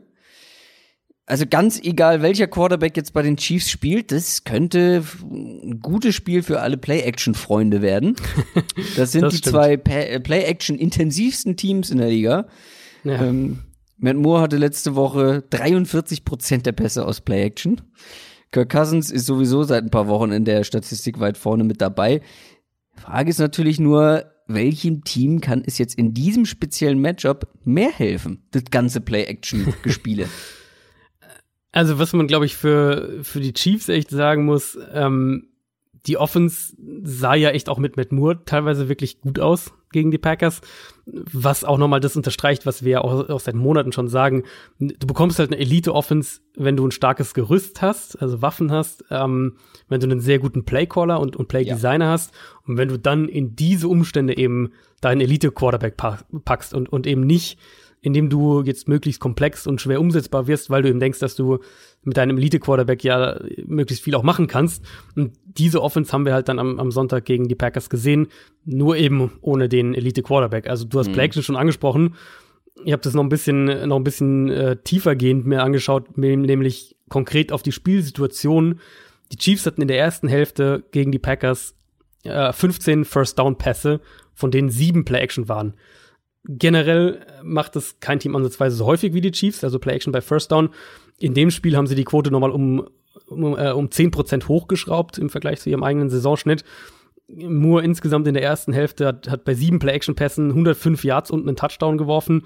Und das ist halt einer von so vielen Punkten, auch generell. Wenn du eben deinem Backup-Quarterback spielst, dann versteck ihn nicht, indem du irgendwie denkst, du musst jetzt aufs Run-Game setzen, sondern lass ihn halt gerade bei First Down werfen, wo es halt mit Abstand am leichtesten ist, den Ball zu werfen. So diese Geschichten hat man bei Kansas City gesehen und dann haben sie natürlich auch die Waffen, um einer Defense weh zu tun und sicher auch, äh, auch einer, einer Vikings Secondary, wo wir letzten Donnerstag das wieder gesehen haben, dass Case ja. Keenum und, und Terry McLaurin in der ersten Halbzeit vor allem Xavier Rhodes ja. über den Platz ge gescheucht haben, gewissermaßen. Und, und das bestätigt das halt, was, ähm, was wir auch zu Saisonbeginn schon relativ früh gesagt hatten, wo die Tendenz, finde ich, aber jetzt noch eher stärker wird, nämlich dass Minnesota echt ein Outside-Coverage-Problem hat. Und das kann dann eben, wie gesagt, gegen ein Team wie die Chiefs mit diesen Waffen, mit diesem Playcaller, kann das auch gegen den Backup-Quarterback problematisch werden. Ja, aber was die Vikings halt auch haben, ist ein starker Pass-Rush. Genau, ja. Also das, ähm, das kann auch unangenehm werden, weil mit einem Matt Moore hast du keinen Patrick Mahomes, der einem guten Pass Rush auch nochmal individuell ausweichen kann. Und mhm. Daniel Hunter und Everson Griffin ähm, sind Platz zwei und drei in der Liga, was Quarterback Pressures angeht. Ja, das äh, die O-Line, stark. Die spielen richtig gut und die O-Line der Chiefs. Ja, das hat gegen die Packers gar nicht so übel ausgesehen. Ich traue ja. dem ganzen Braten aber noch nicht und vor allem nicht gegen diese beiden Edge Rusher. Das kann ein ganz zentrales Matchup werden. Ähm, wie gesagt, vor allem wenn wenn Moore spielt, also ähm, der windet sich da nicht mal eben so easy raus. Das ist der Punkt, ja genau. Das ist halt dann der der Unterschied, wo wo Mahomes halt so ein, noch ein Play macht, auch gegen Druck oder aus der Pocket rauskommt. Das wirst du halt mit Matt Moore nicht bekommen. Was man aber auch sagen muss, den hat ja die ganze Starting-Line äh, auf der linken Seite gefehlt gegen die Packers mit, mit Eric Fisher auf Left Tackle, der jetzt schon mhm. länger ausfällt, und äh, Andrew Wiley auf Left Guard, der auch ausgefallen ist. Und die werden da jetzt wohl gesünder. Ich weiß nicht, ob die, ja, wir nehmen natürlich jetzt am Mittwoch auf, das heißt, wir wissen noch nicht, wer dann letztlich spielt, aber es klingt wohl so, als würde zumindest einer von beiden wiederkommen, vielleicht sogar beide. Das heißt, die werden jetzt langsam auch gesünder in der Offensive Line und das wäre in dem Spiel äh, wäre das unheimlich wichtig. Absolut. Auf der anderen Seite, die Chiefs Front hat auch besser ausgesehen, als ich das erwartet hätte, gegen ja eigentlich mhm. eine starke Packers O-Line. Ja. ja. Und das, obwohl Frank Clark nicht gespielt hat. Das spricht nicht unbedingt für ihn, vor allem nicht, wenn sein Ersatz, den ich nicht aussprechen kann, ähm, ich habe mir den Namen aufgeschrieben, Tano ah, ja. Ja, genau. wow, wow. First try. Äh, fünf Pressures, zwei Sacks, richtig gutes Spiel gemacht. Mhm. Aber ich vorher, bin ich ganz ehrlich, noch nie gehört.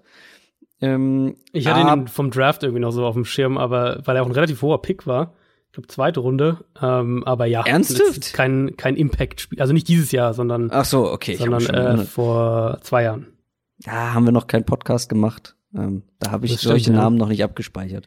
Das stimmt. Ähm, ich glaube, ähm, das kann aber irgendwie Probleme geben. Also A, wenn sie ihr Play-Action-Game aufziehen können, also jetzt die Vikings, die Vikings Offense, ähm, mhm. wenn, sie, wenn, die, wenn sie ihr Play-Action-Game aufziehen können, dann glaube ich, werden die Chiefs Probleme haben, zum Quarterback zu kommen, zu Kirk Cousins zu kommen. B, Rushing Defense ist nach wie vor nicht gut, ähm, der Chiefs. Ähm, da ist zum Beispiel ein Aaron Jones, und das ist mein Punkt C. Aaron Jones hat den sowas von Probleme bereitet, am Boden, aber eben auch als Receiver durch die Luft. Und Delvin Cook kann das genau so. Der ist in absoluter mhm. Topform, ist auf dem Boden gut, ist als Receiver gut, ähm, ist after the catch gut, ähm, durchbricht Tackles, äh, Delvin Cook macht mich sehr glücklich diese Saison. ähm, und wie gesagt, da sind die Chiefs anfällig. Und wenn sie da keinen Druck äh, aufbauen können, das Running Game nicht stoppen können, hm. dann kannst du auch schon ganz schnell duster werden. Du hast, äh, du hast jetzt Frank Clark angesprochen, aber der, der wichtigste ist ja Chris Jones in der Chiefs Front, der, der jetzt, aber schon äh, länger fehlt. Genau, schon länger Oder fehlt. Nicht? Der ja. aber diese Woche zurückkommen könnte. Ah, okay. Also trainiert ja, wichtiger jetzt Faktor. wohl wieder. Genau, das wäre das wäre natürlich ein Riesengewinn für die Chiefs. Bei Clark ist es ist es offiziell Week to Week, also es gibt ja Day to Day und Week to Week und äh, Week to Week natürlich das, wo du eher befürchtest, dass der mehr als ein Spiel verpasst. Ähm, ist ja auch eine, eine, eine Hals-Nacken-Geschichte bei ihm, das heißt Hals-Nacken-Ohrenarzt. Vielleicht sollte sich der das mal angucken. oh je, wir sind noch zu früh, wir sind noch zu früh in den Spielen, um, um so schlecht zu werden in den Wortwitzen. ähm, und so Alex Okafor ist auch angeschlagen, der, der andere Edge-Starter im Prinzip. Also die gehen schon ziemlich am Stock in der defensiven Front und das, äh, das kann dann gegen das Run-Game natürlich ein Problem werden. Aber vor allem die Chiefs haben halt nicht nur ein Outside-Corner-Problem, was Coverage angeht, sondern die sind auch bei den Linebackern und bei mehreren ihrer Safeties echt, echt anfällig in Coverage. Und im Moment scheint es auch so zu sein, als würde Adam Thielen wieder spielen können. Der hat ja letzte Woche, ich glaube sogar sein erstes NFL-Spiel verpasst, oder auf jeden Fall eins seiner ersten. Ähm, ich habe ehrlicherweise keine Ahnung, wie die Chiefs Adam Thielen und Stefan Dix covern wollen. Gerade wenn man eben sieht, wie gut Kirk Cousins jetzt seit, seit einem Monat ja eigentlich spielt. Ja. Klar, das Play-Action-Pass-Spiel, das hatten wir ja letzte Woche auch ausführlich thematisiert, das hilft natürlich. Aber er spielt auch darüber hinaus gut. Ich fand das jetzt auch eben gegen Washington zum Beispiel einen sehr, sehr ermutigenden Auftritt, weil eben Washington hat das vertikale Play-Action-Passspiel weggenommen, haben das relativ gut verteidigt. Ähm, Adam Thielen hat eben gefehlt. Das heißt, er hat jetzt nicht diese Masse an Big Plays, wie es in anderen Spielen der Fall war, aber er hat halt unglaublich sicher agiert und er hat permanent seinem Team eine Chance gegeben auf First Downs, auf einen längeren Drive und so weiter. Und das ist halt auch schon was wert. Und ich glaube, das wird jetzt eher wieder ein Spiel sein, wo ich mir sehr gut vorstellen könnte, dass die, dass die Vikings durch die Luft Big Plays auflegen. Ah, ich, ist doch schön. Also ich kann über, wenn man über seine eigenen Witze lachen kann, ich, ja, ich. Einer muss es ja tun, ne? ja. Einer muss es ja tun. als Nackenohren, als, äh, äh. herrlich. Äh, weiter, nächstes Spiel. Lass uns schnell zu den Dolphins gehen. Das ja, finde ich gut. New York Jets gegen Dolphins, tolles Spiel. Jets sind 1 und 6, Miami 0 und 7. Ah, hier geht's eigentlich maximal noch um die Höhe der Draft Picks. Mehr eigentlich nicht. Sind wir ehrlich. Adam Gays Revenge Game, nicht? Oh ja, das ist eine schöne Storyline. Ich wollte anders Feuer reinbringen und sagen, ich wäre nicht überrascht, wenn die beiden Teams am Ende den gleichen Rekord haben. Ich glaube, dass die Dolphins das Spiel gewinnen können, ja. Oh Mann, ich das, dachte, ich bin äh, super mutig und jetzt fängst du auch damit an. Ja, ähm, ich habe ja tatsächlich, ähm, ich meine, meine Predictions, meine Tipps kommen ja immer dann am Donnerstag quasi zeitgleich oder kurz nach dem Podcast raus, aber sind dann schon sind dann schon eingetragen, deswegen kann ich es ja hier spoilern und ich habe auf die Dolphins getippt. Was dagegen spricht, dass die Dolphins gewinnen, ähm, ich glaube, die Dolphins wurden in den letzten beiden Spielen von ihren Gegnern stark gemacht. Ähm, das war das, was ich vorhin angedeutet habe, was ich auch letztes Mal schon gesagt habe. Die sind da zu luschig reingegangen. Ähm, mhm. letzte Woche vorletzte Woche. Beide Male waren die Dolphins in der ersten Halbzeit richtig stark. Gegen die Steelers wurden sie in der zweiten Halbzeit offensiv komplett abgemeldet. Das wird den Jets, glaube ich, nicht passieren, dass man in dieses Matchup luschig reingeht. Zum einen, weil du da einen Adam Gase an der Seitenlinie stehen hast. Zum anderen, weil man auch eine gewisse, gewisses Prestige zu verteidigen hat. Ich glaube, da geht man mit einer anderen Haltung rein. Ähm, aber die Dolphins Glaubst du, glaubst du, also ich, also ich will da mal ganz kurz einhaken, äh, weil ich. ich habe versucht, Gegenargumente zu liefern. Also ja, ich, ich, ich glaube nämlich gerade, dass die Geschichte, ähm, wie, wie sagt man das am besten? Also, Ey, aber ich habe den Eindruck, dass das die, Spiel unbedingt ja, Adam Gaze natürlich klar, aber ich habe schon den Eindruck, dass es halt, ähm, dass, dass, also an dieser Trade Deadline ist ja nicht viel passiert, aber dass die Jets halt irgendwie trotzdem als äh, als Verlierer ja. da rausgegangen sind. Ja, nämlich, ich weiß ja. Ähm, mhm. Genau, also die, du hast, du hast mitgekriegt, äh, um es mal ja, ganz kurz zusammenzufassen, es gab halt unglaublich viele Trade-Gerüchte rund um die Jets, die natürlich dann auch durchgesickert sind, wo man vorsichtig sein muss, weil es zum Teil auch einfach sein kann, Teams kriegen mit, okay, die Jets geben Spieler ab, haben Leonard Williams abgegeben, ähm, verhandeln mit anderen Teams wegen Robbie Anderson. Wir rufen halt mal an und fragen, so nach dem Motto. Also, wenn dann so ein Gerücht rauskommt, Jets shoppen Levy und Bell. Dann kann das halt auch einfach sein, Teams haben die Jets angerufen und gesagt, hey, ähm, was würdet ihr denn für Levy und Bell wollen? Was würdet ihr denn für, ja. für Jamal Charles, äh, für Jamal Adams wollen? Und Jamal Adams, das ist halt eine Storyline, die sich jetzt noch, äh, die sich jetzt noch weiter zieht, weil ähm, Adams dann eben rauskam, wirklich auf Twitter auch gesagt hat, ähm, sein, äh, er hätte halt mit den, mit den Coaches gesprochen, mit dem GM gesprochen, hätte gesagt, er will nicht getradet werden, er will bei den Jets bleiben und äh, dann hätten die quasi, würden ihn dann jetzt hinter seinem Rücken sozusagen anderen, anderen Teams anbieten.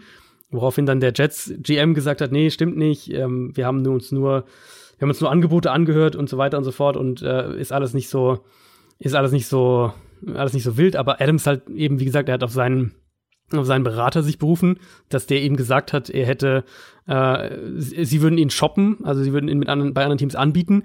Das heißt, wem wird Jamal Adams wohl eher dann glauben? Wahrscheinlich seinem, seinem Berater. Und dann hat er jetzt heute nochmal nachgelegt und hat halt gesagt, so nach dem Motto, ja, die, die Rams äh, hören sich auch keine Angebote für Aaron Donald an oder die Patriots hören sich auch keine Angebote von, von Tom Brady an und so weiter. Und ähm, der ist angepisst. Der ist angepisst. Der ist halt der Meinung und zu einem gewissen Teil auch zu Recht, dass er ein Cornerstone, ein, ein, wirklich eine Säule in dieser Franchise ist, auch wenn die jetzt in den. Rebuild gehen.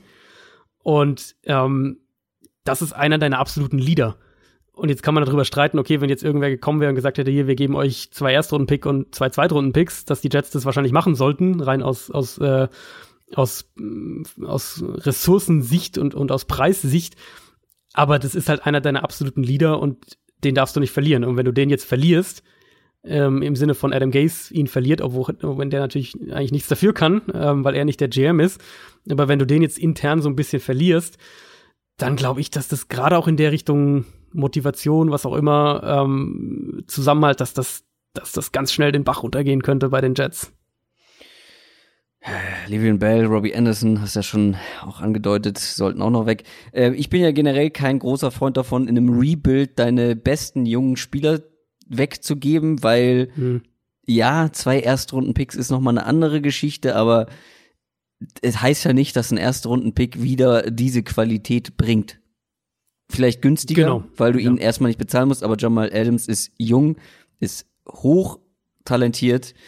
Ähm, allerdings soll er sich in meinen Augen nicht so anstellen. Er hätte doch froh sein können, wenn er getradet wird, weil also der Typ ist bei den Jets jetzt er hat noch nicht viel Erfolg miterlebt, ehrlich gesagt. Und er wäre definitiv in ein Team gekommen, das insgesamt erfolgreicher ist. Aber gut, ähm, das Sportliche haben wir jetzt bislang relativ ausgeklammert. Ähm, das habe ich hier auch noch als Stichpunkt aufgeschrieben, weil die Jets haben nicht nur sportlich Probleme, sondern an allen Ecken und Enden. Und mhm. ich bin gespannt, wie da die Spieler darauf reagieren. Auch ein Livian Bell, wo es ja vor der Saison schon Gerüchte gab ja. oder es hieß, dass Adam Gaze ihn gar nicht haben will. Und ähm, eigentlich gar nichts mit ihm, also niemals so viel Geld für einen Running Back ausgegeben hätte. Ich glaube, das macht die Stimmung auch nicht besser. Robbie Anderson, dein bester Receiver, ähm, wurde ja sehr intensiv drüber gesprochen, dass man ihn sozusagen wegtraden oder loswerden will. Ähm, die Jets können momentan einfach aber auch sportlich nicht so wirklich den Ball bewegen. Das ist ein ja, Problem. Ja. Sam Darnold die seit Dolph, dem Cowboys Die Dolphins Offense äh, sah jetzt die letzten zwei Wochen besser aus als die Jets Offense. Zumindest eine Halbzeit. Ja. Ähm, Sam Darnold seit dem Cowboys-Spiel wirklich fragwürdig unterwegs. Ähm, mhm. Aber die Miami Defense, also das wird ein, ich kann mir vorstellen, das wird ein wildes, nicht schönes Footballspiel.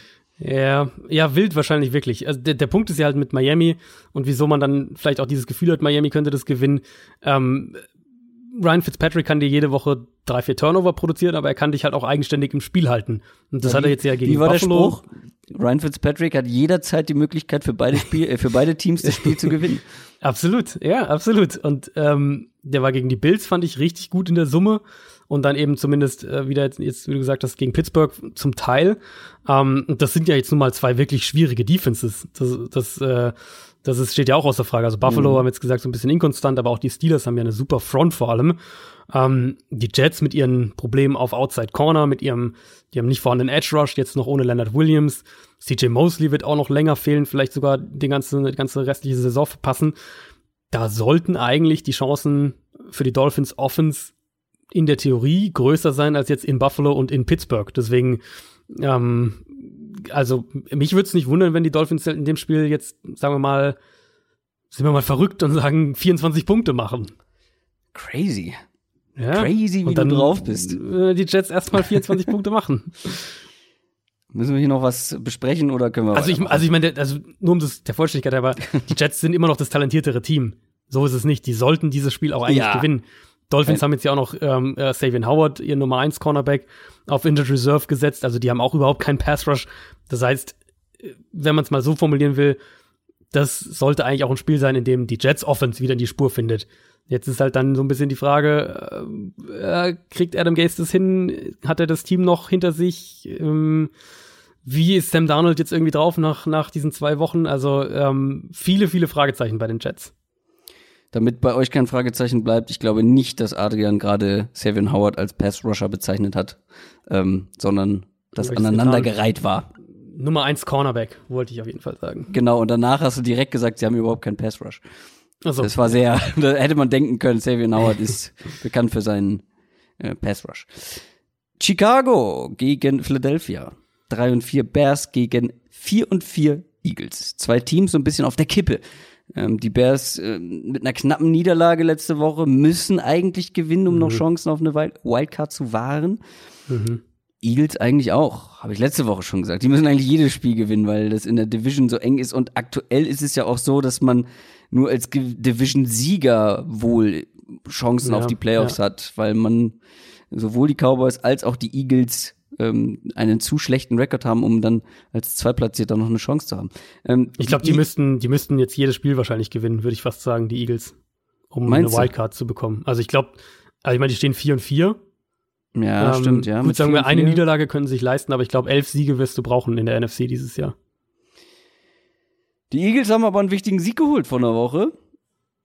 Ähm, und das war eine Woche voller Gossip. Also mit wir haben es, glaube ich, angedeutet letzte Woche. Also ja. mit anonymen Spielern, die ja, öffentlich meckern, ja. mit sich widersprechenden Spielern.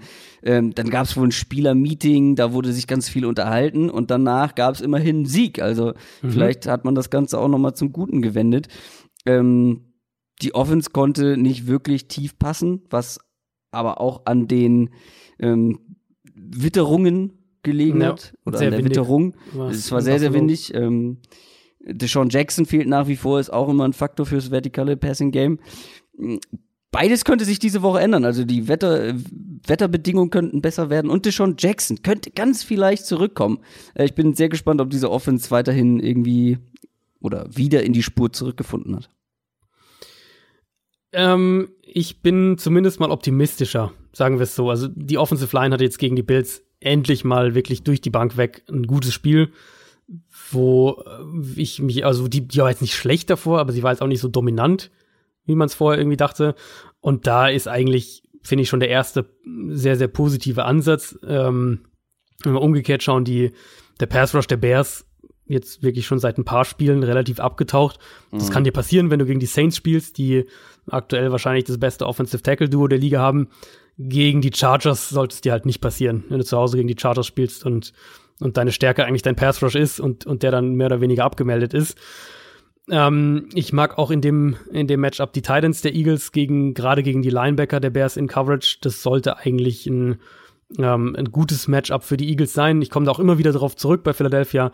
Das muss für mich eine 12 Personnel Offense sein, also mit den zwei Titans zusammen mhm. auf dem Feld. Da sind sie in meinen Augen bei weitem gefährlicher, wenn sie so spielen und das äh, das nicht nur, weil Wide Receiver aktuell problematisch ist. Also ohne Deshaun Jackson, finde ich, ist das Wide Receiver Core bisher ziemlich, ziemlich schwach.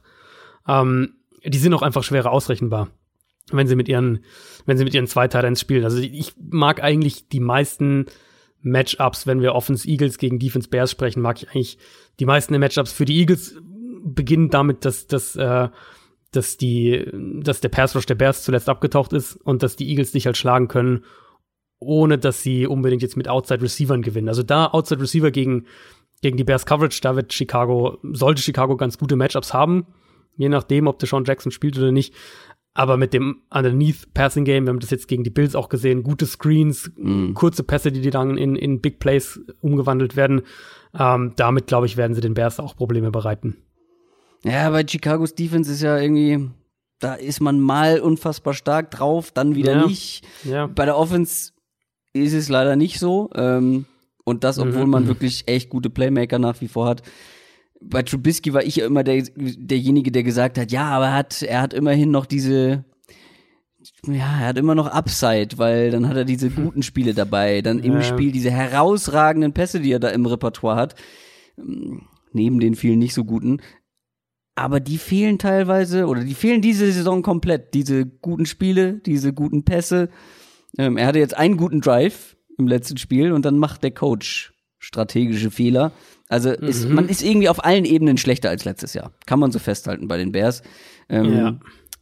du hast es schon angedeutet, den, der Pass, äh, der Pass Rush der Eagles, nee, du hast das nicht angesprochen, du hast den anderen Pass Rush angesprochen. So, jetzt ist es verwirrend. Ich möchte über den Pass Rush der Eagles sprechen. Ja. Gegen die Bears O-Line. Also die, der Pass Rush der Eagles ist im Vergleich zu der Secondary dahinter sehr, sehr stark. Ähm, mhm. Das könnte ein Mismatch sein, weil dahinter wird man definitiv Probleme bekommen mit einem Allen Robinson allen voran. Ja, Allen Robinson sollte eigentlich auch wieder in dem Spiel so ein bisschen der, der der traurige Held der Bears Offense sein, der, der Woche für Woche echt richtig Free gut spielt, aber, ähm, ähm, aber es halt am Ende dann irgendwie nicht, doch nicht reicht. Wir haben ja die O-Line der Bears auch schon angesprochen, dass die da wackelig sind und da ja. sollten, sollten die Eagles eigentlich auch wirklich ansetzen können. Aber ich wollte auch nochmal auf den einen Punkt ansprechen, den du jetzt gerade kurz erwähnt hattest, ähm, mit der, mit dieser Entscheidung von, von hm. Matt Nagy. Und das war für mich wirklich, also wenn man noch irgendwelche Fragen hatte, ob Matt Nagy im Moment seiner Offense und seinem Quarterback vertraut. Die Szene finde ich und, und das Spiel generell hat es nochmal wirklich unterstrichen und, und also die Szene, wer die jetzt vielleicht nicht gesehen hat oder nicht mehr im Kopf hat, 40 Sekunden noch auf der Uhr. Die Bears sind in Field Goal Reichweite für ein 41 Yard Field Goal ähm, oder für ein 40 Yard Field Goal knien ab mit 40 Sekunden wie gesagt auf der Uhr. Das heißt, du könntest mindestens ein Play, vielleicht sogar zwei Plays noch laufen lassen, also spielen, ähm, knien ab, um eben, wie gesagt, das, äh, das 41 Yard Field Goal zu schießen, ähm, statt noch ein Play zu laufen, um eben vielleicht, keine Ahnung, 5 Yards, 6 Yards ranzukommen, nachdem ja dein Kicker in dem Spiel schon einen 33 Yarder verschossen hatte. Also Eddie Pinheiro hatte ja schon aus 33 Yards verschossen. Und du sagst jetzt, wir mit einem Punkt ähm, oder zwei Punkten Rückstand, was es war gegen die Chargers, äh, wir, wir setzen drauf, dass wir jetzt das 41 Yard Field Goal schießen das sagt so viel für mich darüber aus, wie Matt Nagy seine Offense aktuell selbst einschätzt und dass er sich dann danach am, am Sonntag direkt nach dem Spiel und dann am Montag nochmal hinstellt und sagt, äh, ja, dass man ja halt, ähm, dass man ja drei Yards verlieren würde, wenn man halt läuft und die Defense einen Run erwartet. also das ist halt könnte, eine, eine, könnte. Eine, es ist äh, nee, er hat gesagt, you lose, you lose uh, three yards if Nicht the defense you could lose? Nein. Nein, oh. nein, also du kannst gerne noch mal schauen, aber ich bin mir relativ sicher. Ähm, Nagy weiß, dass das halt auch Unsinn ist, weil natürlich solltest du jetzt nicht dann den Ball aus äh, einer Heavy-Formation durch die Mitte prügeln, aber du wirst dir wohl ein, zwei Plays haben, wo der Ball irgendwie nach außen getragen wird oder halt einen kurzen Screen oder irgendein Play-Action-Rollout, irgendwas, wo du halt ein sicheres Play hast, sage ich jetzt mal. Ähm, und er vertraut aber offensichtlich seiner Offense nicht, er vertraut Mitch Trubisky nicht. Das spiegelt sich auch in anderen Situationen wieder, wie sie die in der Red Zone unterwegs waren. Da gab es ja auch so eine Sequenz, ähm, das war, glaube ich, kurz vor der Halbzeitpause dann, dass sie versuchen, Trubisky zu verstecken, dass sie in der Red Zone dann ähm, viel mit, mit Screens und mit Runs agieren. Und es ist natürlich auch zu einem gewissen Grad verständlich, so wie Trubisky spielt.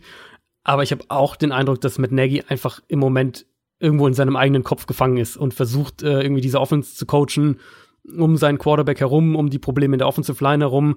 Dann geht er auf einmal, geht er ganz lange weg vom Run Game, dann geht er wieder hin zum Run Game und irgendwie passt alles nicht zusammen. Da ist überhaupt kein Rhythmus, keine, kein, kein roter Faden erkennbar. Und ich, also ich sehe unterm Strich, ehrlicherweise für die Bears, keine Chance, dass sie diese Saison noch retten und dass sie dann nochmal ins Playoff-Rennen einsteigen.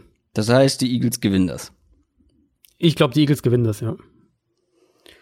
Ja, da bin ich auch eher auf der Seite. Kommen wir zu den Indianapolis Colts. Die spielen gegen die Pittsburgh Steelers. Die Colts sind 5 und 2, die Steelers 3 und 4. Indianapolis hat jetzt dreimal in Folge gewonnen für die Division an und irgendwie, zumindest ist bei mir so, habe ich nicht das Gefühl, dass man hier ein absolutes Top-Team sieht, obwohl der Rekord eigentlich dafür sprechen könnte. Ähm, das war überraschend stark, was wir gegen gute Teams gesehen haben, wie gegen die Chiefs, gegen die Texans. Da hat man sich so ein bisschen gegen die Broncos gequält. Man mhm, hat kein Spiel. Gequält, ja. Man hat kein Spiel diese Saison mit mehr als sieben Punkten gewonnen oder verloren. Das ist immer relativ eng alles. Ja, ja. Äh, gutes Springpferd. Ich meine, wir haben bei den Rams von einem guten Springpferd gesprochen, dann müssen wir das hier auch tun. eng könnte es dieses Mal auch wieder werden. Da bin ja, ich mir relativ sicher sogar. Also erstmal die ähm, Colts Offense gegen die Steelers Defense ähm, wird interessant. Ich mag ja die Defense sehr. Ähm, der Pass Rush ähm, ist interessant, jetzt aber gegen eine gute Pass Protection könnte aber so ein entscheidendes Matchup werden. Also wenn die Steelers ihren Pass Rush nicht durchbekommen, dann werden die Colts auch übers Feld gehen können. Das muss das Matchup sein, ja, auf jeden Fall. Ähm, war gegen Miami jetzt natürlich weitestgehend sehr dominanter Auftritt von der Steelers Defensive Line dann, als sie, sie dann erstmal ins Spiel reingekommen sind. Ja, ähm, direkt am Anfang nicht. Den Ernst Ähm, der Lage Ja, begriffen haben. ja, so mehr oder weniger. Aber ich würde im Moment halt schon sagen, Pittsburgh hat eine Top 3 Defensive Front in der NFL und die Colts haben halt eine Ja. Top 10 Offensive Line, vielleicht auch an einem guten Tag noch mehr. Ähm, wenn die Steelers hier wirklich Druck ausüben können, dann haben sie da auch eine Chance, weil Brissett, jetzt hatte er gegen Denver zwar ganz am Ende dieses wirklich herausragende Play dann auch gegen Pressure, wo er sich da rausdreht und den, den tiefen Ball anbringt. Ähm, Super insgesamt aber ist schon, äh, genau, wirklich ein super Play, aber insgesamt ist schon relativ klar feststellbar, dass er mit Druck halt doch noch ziemliche Probleme hat. Ähm, klar, die Offensive Line, wie gesagt, ist sehr gut. Das heißt, äh, das heißt, er hat relativ selten Druck, obwohl er den Ball jetzt gar nicht so sonderlich schnell los wird. Die Colts spielen viel Play-Action. mh, Sie sind unheimlich gut darin, vor allem für die Tight Ends Mismatches zu kreieren und ähm, spielen auch im Verhältnis relativ viel mit drei Tight Ends auf dem Feld. Hatten wir auch schon thematisiert. Also im Prinzip knüpfen daran an, was sie letzte Saison schon gemacht haben, bevor sie dann Verletzungen hatten. Sind mit den drei Titans auch gefährlich im Run-Game und im Passing-Game. Und Pittsburgh ist auf Safety und Linebacker in Coverage auf jeden Fall schlagbar. Also das wird sicher wieder, gerade Eric Ebron, generell die Titans der Colts in dem Spiel. Ich glaube, das wird das Matchup sein, wo, ähm, wo Indianapolis ganz, ganz intensiv drauf gehen wird. Allerdings auf der anderen Seite, ähm, wir haben uns ja immer gefragt, warum die Steelers bei Mason Rudolph ähm, ja ihn so zurückhalten und ihn ein bisschen verstecken, nicht tief werfen Ja. lassen. Jetzt haben wir gesehen, warum. Ähm, das Ja. war nicht gut. Also die langen Bälle waren unterworfen, überworfen, da war alles Mhm. dabei. Mehrfach ähm, offene Receiver tief nicht getroffen. Ähm, die Colts Defense, das ist jetzt eine sehr junge Defense. Ich habe irgendwo gelesen, dass letztes, letzte Woche gab es Snaps, wo fünf Rookies auf dem Feld standen, gleichzeitig in dieser Defense. Ähm, die Frage ist natürlich, natürlich hier, geht man eher wieder dazu zurück, Mason Rudolph zu verstecken? Oder lässt man, versucht man es gegen diese Defense, die ja irgendwie unauffällig gut ist? Das ist witzigerweise eine der ersten Lines, die ich mir auch aufgeschrieben habe, nämlich, dass sie, dass wir uns ja gefragt hatten, wann sie das Playbook mehr öffnen mit Rudolph, dass es dann jetzt so langsam der Fall war und gegen Miami halt äh, natürlich zumindest mal ein kräftiger Schuss von Bug. Vielleicht kann man es so sagen. Also Rudolph war echt schlecht gegen die Dolphins. D d- die kamen dann zurück natürlich und haben das gewonnen und er hat auch ein paar äh, kritische Big Plays. Aber der war so oft zu spät mit seinen Reads, dann kamen die Pässe ungenau.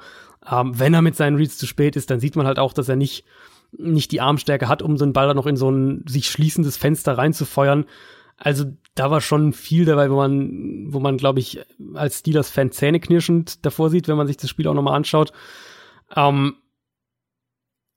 also die Colts Defense ist jetzt nicht, die Colts Defense ist jetzt nicht, äh, so dass man sagen würde, die ist sehr gut, aber sie ist Nee, sie ist so unangenehm, weil sie relativ diszipliniert unangenehm. ist. Genau, ja, die, die sind halt relativ diszipliniert in dem, was sie machen.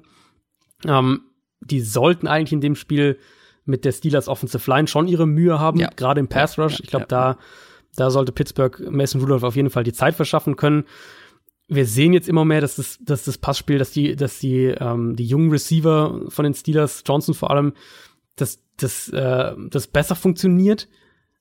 Aber ich habe dann schon meine Zweifel gegen jetzt eine Zone-Defense der Colts. Ähm, oder ich könnte mir gut vorstellen, dass wir da wieder mehr Turnover-Potenzial von, von Mason Rudolph sehen. Weil die Colts ja halt auch einfach gut da drin sind, dann ihre Zones Mhm. diszipliniert zu spielen, mit den Linebackern dann so Passwege nochmal zuzustellen. Und äh, das könnte ich mir schon vorstellen, dass wir da wieder ein, zwei ähm, Rudolph-Interceptions sehen. Eine Sache muss ich noch abtesten bei dir, ähm, weil James Conner und das Running Game bei den Steelers m, ja ganz gut funktioniert hat und auch echt eine Waffe sein kann. Jetzt gegen die Front der Colts, m, vielleicht, vielleicht muss Mason Rudolph gar nicht so viel Risiko gehen. Wobei die auch da einiges an Verletzungen haben. Ne? Also Connor hat sich an der Schulter Aber verletzt. ist er komplett Ähm, raus? Ich habe mitbekommen, dass er Nee, nee, raus, raus, raus sind sie, glaube ich, alle noch nicht, aber alle Okay, so ja. 50-50 Geschichten. Benny Snell hat sich ja auch verletzt. Also bei beiden noch, ähm, noch offen, ob sie spielen können. Das wird sicher der Plan sein. Klar, wenn James Conner ausfällt, ist natürlich eine andere Geschichte. Ähm, Ich guck gerade mal. Genau, ja, dann sowieso, aber ich, also das wird an sich, wird es sicher der Plan sein, der Steelers, dass du, dass du den Ball viel läufst. Ja. Ich glaube, oder ich könnte mir halt vorstellen, dass die Colts gewissermaßen das verteidigen und halt sagen, okay, wir, wir, wir gehen da ein bisschen aggressiver zu Werke und äh, legen halt den Ball in Mason Rudolphs Hand und schauen, ob er uns schlagen kann. Weil ich, also wenn ich jetzt heute tippen müsste, ich finde, es ist ist ein wirklich ein enges Spiel Mhm. auch. Ähm, aber wenn ich heute tippen müsste, würde ich halt eher auf die Colts tippen, weil ich glaube, dass Ja. Jacoby Brissett den Ball nicht hergibt und ähm, oder die Gefahr geringer ist, dass er ihn hergibt. Bei Mason Rudolph glaube ich jetzt gegen eine, wie gesagt, jetzt gegen keine Elite-Defense oder irgendwas, aber halt gegen eine unangenehme Defense ähm, oder eine Defense, die unangenehm sein kann, ähm, dass da die Turnover-Gefahr einfach höher ist. Tennessee Titans gegen Carolina Panthers. Willkommen im Mittelfeld der NFL. Die Titans sind 4 und 4, die Panthers sind 4 und 3. Tennessee hat jetzt zweimal mit Tannehill gespielt. Zweimal sah er ganz gut aus und vor allem präzise. Zweimal hat man gewonnen. Jetzt gegen die Defense, da haben wir vor einer Woche noch von einer positiven Überraschung gesprochen. Und dann wurden sie windelweich gekloppt von den 49ers, äh, also vor allem über den Boden, über den Boden geschliffen. Ähm, die Titans haben jetzt eine ganz andere Art von Running Game und auch einen ganz anderen Running Back natürlich, Ja, also ja, was ja, komplett ja. anderes. Ähm, aber ganz ehrlich, wenn du einen Derrick Henry auch so ins Second Level bekommst, ähm, dann, also zum Beispiel, was weiß ich, mit gutem Blocking ist jetzt bei den Titans, ah, vielleicht äh, fragwürdig, aber zum Beispiel auch mit Ja. Screens. Also dann kann's, machen die Titans ja auch gerne Ja, mit Derrick ja. Henry, ihn in Screens zu bekommen. Der, das ist unangenehm gegen den. Also wenn sie das schaffen, ähm, dann haben die Titans auch hier eine Chance, ihr Running Game irgendwie ins Laufen zu bringen, beziehungsweise dann Derrick Henry ins Rollen zu kriegen, weil der ist super schwer zu tackeln und das haben sie, ja, das haben die Panthers jetzt letzte Woche auch nicht so gut geschafft. Ähm, es sollte aber trotzdem insgesamt einfacher werden für diese, äh, für diese Panthers Defense.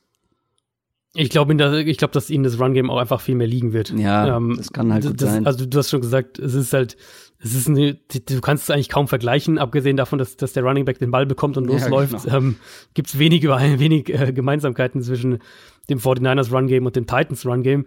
Tennessee ist nicht ansatzweise so vielseitig und, und schwer lesbar in seinen Run-Designs ähm, wie die 49ers und ich glaube, dass es eben den, den Stärken der Panthers, die sie haben, also da, wo sie dann gut aussehen in der Run-Defense, dass das dem eher entgegenkommen wird. Und falls Tennessee den Ball nicht konstant laufen kann, und ich glaube ehrlicherweise nicht, dass sie es können, ähm, dann sehe ich eben bei, bei Ryan Tannehill in dem Spiel gegen eine gute Panthers Secondary, gegen einen guten Pass Rush auch, sehe ich da dann schon eher so das Potenzial, dass, dass er jetzt nach zwei guten Spielen dann mal ein richtig schlechtes hat.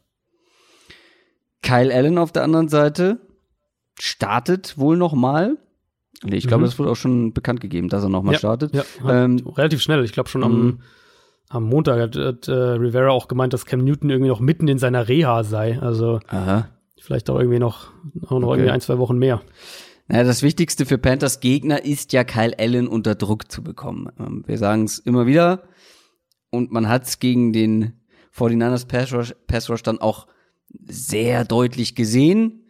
Ja. Da fällt ihm nichts ein gegen Pressure. Also da gibt's leichte Sex für den Gegner. Da wirkt er, es wirkt so, als wäre ihm das alles viel zu schnell, als würde ihm das Ganze äh, viel zu schnell gehen. Äh, die O-Line hat natürlich dabei nicht geholfen, er hat auch sehr schnell Druck bekommen.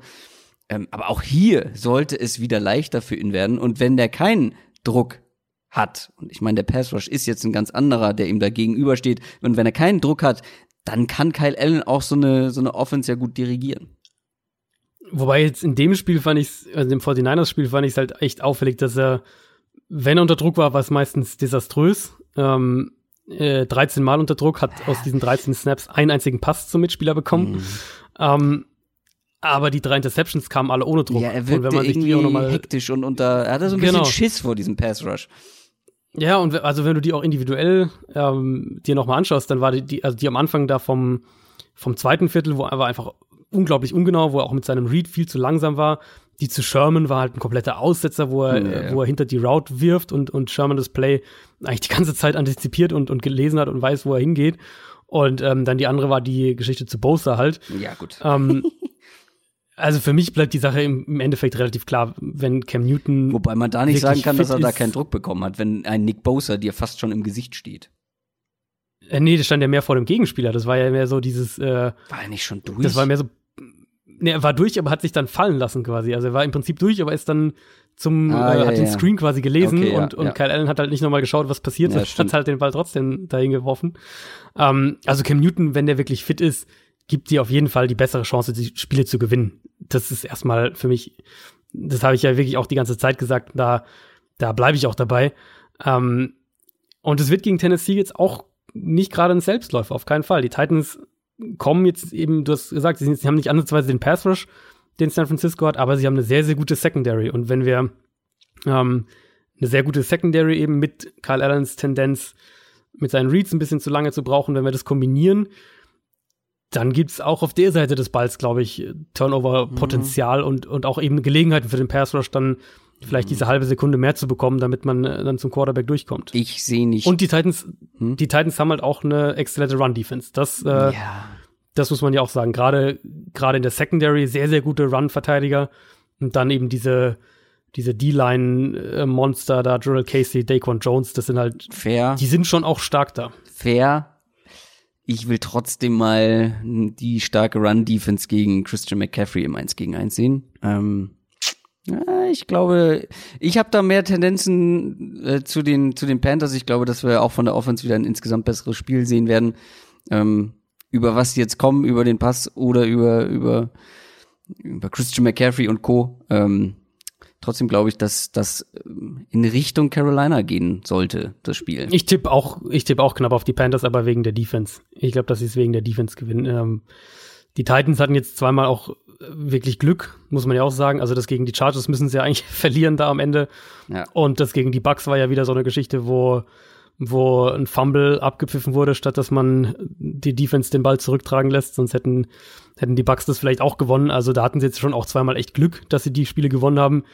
Wie gesagt, ich glaube, dass Tannehill ähm, gegen diese Defense, dass das Mhm. eher der Knackpunkt zugunsten der Panthers wird. Detroit Lions gegen Oakland Raiders. Detroit Lions sind 3, 3 und 1. Oakland ist 3 und 4. Die Lions haben sich endlich mal belohnt mit einem Sieg. Und Oakland nicht. Obwohl sie gar nicht so schlecht gespielt haben. Ne, Das ist ein Nee. richtig packendes Mittelfeldduell auch hier. Ähm, ich habe es gesagt, die Raiders sind ein Team, das guten Teams ein Bein stellen kann. Und die Texans haben das lange gemerkt. Das war echt eng. Mhm. Äh, Ich glaube, dass die Lions mehr die Raiders Kragenweite aktuell sind. Ich finde das Spiel relativ schwer zu greifen. Ähm, Ja, und auch die ja. Raiders, weil die sind relativ inkonstant, auch innerhalb eines Matches. Ähm, was mich hier natürlich sofort anspringt, ist aber das Deep Passing Game, was sehr gut funktioniert bei den Lions, gegen die Secondary der Raiders. Ähm, Ja, die. Raiders ohne guten Pass Rush. Also ich glaube, dass die Raiders, dass der Raiders Pass Rush zu schlecht sein wird, dass die Lions Receiver halt Zeit bekommen für ihre tiefen Routes und dann gegen eine unterdurchschnittliche Secondary. Ich glaube, das ist so ein bisschen äh, das Mismatch des Abends. Also sie sollten halt, also eigentlich sollte Detroit den Ball wirklich viel werfen in dem Spiel und damit sollten sie das Spiel auch gewinnen. Ähm, das Run-Game hat ja jetzt ohne Karrion Johnson im ersten Spiel, ohne Karrion Johnson gegen die Giants überhaupt nicht funktioniert. Mhm. Ähm, jetzt die Raiders haben jetzt auch keine gute Run-Defense, das muss man auch sagen. Auf jeden Fall eine schlechtere Run-Defense als die Giants. Ähm, aber Detroit wird den Ball halt, glaube ich, gar nicht laufen müssen, wie gesagt, um das Spiel zu gewinnen. Stafford war jetzt wieder richtig gut gegen die Giants. Ja. Ich würde sogar noch weitergehen, dass die Raiders eine der zwei, drei schlechtesten Secondaries, vor allem Coverage-Secondaries in der NFL haben. Sprich, Kenny Golladay, Marvin Jones, die sollten hier eigentlich zwei, drei Klassen zu gut sein für ihre Gegenspieler. Das heißt, wie du gesagt hast, äh, Pass Rush ist auch jetzt nicht, nicht wirklich ein Thema. Die Lions haben eine solide Offensive Line, so irgendwo Top 12, Top 13 wahrscheinlich in der, in der Ecke. Das heißt, eigentlich sollte, eigentlich sollte Detroit offensiv wirklich viele explosive Plays haben. Ja, das sehe ich auch so. Auf der anderen Seite, die Raiders Offense ja, ist so, ist, also da kann man wirklich mal sagen, ist solide. also er besch- beschreibt, finde ich, diese Offense perfekt. Ähm, was mir jetzt so aufgefallen ist, zu Beginn der Spiele meistens echt gut, lässt dann aber irgendwie nach. Vielleicht, weil sich die Gegner gut anpassen oder ah, weil man vielleicht nach dem gescripteten Gameplan irgendwie, dass es da so ein bisschen dahin geht, Derek Carr nicht konsistent genug ist, keine Ahnung. Äh, alle Fälle wären nicht so schön für die Raiders. Ähm, sie müssten halt mal eine gute Offense-Performance ein ganzes Spiel durchziehen und ähm, dann könnte was gehen. Die Frage ist nur, ja, die Lions Defense ist jetzt nicht High Class, aber ist auch solide und vielleicht äh, neutralisiert sich das Ganze dann so ein bisschen. Das stimmt schon, was du sagst. Also sie sind schon ein bisschen ähm, inkonstant. Trotzdem bin ich jetzt zum zweiten Mal in Folge aus einem Raiders-Spiel gegangen mit dem Eindruck, dass zumindest die Offense eigentlich besser spielt, als dann das Endergebnis verrät. Ähm, ja, in Green Bay ja. hätte das halt meiner Meinung nach ein Shootout eigentlich werden müssen. Da hatten wir diese, diese zwei Raiders-Turnover an der, an der One-Yard-Line und dann nochmal ein, ein Turnover in der Red Zone. In Houston hätten sie das Spiel eigentlich wahrscheinlich gewonnen, wenn jetzt nicht Deshaun Watson halt am Ende das Spiel an sich gerissen hätte. Ähm, die hatten über sieben Yards pro Play und keinen eigenen Turnover. Und ich habe das gesehen, nämlich, dass die, die Raiders unter diesen Parametern bisher noch nie ein Spiel verloren haben. Das war also gegen Houston das erste Mal. Und wenn du dich dann fragst, wieso neben Deshaun Watson, dann sind äh, um die 100 Penalty Yards wahrscheinlich oh. ein ganz guter erster Hinweis. das heißt, ähm, die stehen sich dann auch gerne mal selbst im Weg. Was man auch noch sagen muss, es war jetzt das Ende von einem absolut brutalen Stretch für die Raiders mit, ähm, mit fünf Auswärtsspielen in Folge, wovon eines halt das in Anführungszeichen Heimspiel in London war. Wenn die am Sonntag jetzt in, in Oakland spielen gegen Detroit, dann haben die 48 Tage in Folge nicht in ihrem eigenen Stadion gespielt. Das ist schon echt hart. Ja. Also da ist, äh, da war der Schedule auch echt undankbar ähm, für die Raiders. Äh, ist wahrscheinlich jetzt irgendwie ein langer Weg, um zu sagen, dass ich von der Raiders Offense insgesamt echt beeindruckt bin. Das hatte ich so positiv nicht erwartet. Vom Grundansatz her ist es die Offense, die man erwarten konnte. Also viele West Coast Elemente. Ganz klar Fokus auf Kurzbespiel, Mitte des Feldes. Aber sie sind halt darin viel besser, als ich gedacht hatte. Da muss man Gruden, Gruden äh, loben. Da muss man Derek Carr loben. Darren Waller, der Thailand, ist für mich wirklich eine der individuellen Storylines dieser Saison. Die Offensive Line spielt auch besser als gedacht, wobei die jetzt ihren Center verloren haben, Rodney Hudson. Ähm, das werden die auf jeden Fall auch merken. Aber insgesamt, die Offense ist wirklich deutlich besser, als ich gedacht hatte. Und ähm, dann könnte das vielleicht auch wieder so ein Spiel werden, wo, wo, wo beide Teams ganz ordentlich punkten.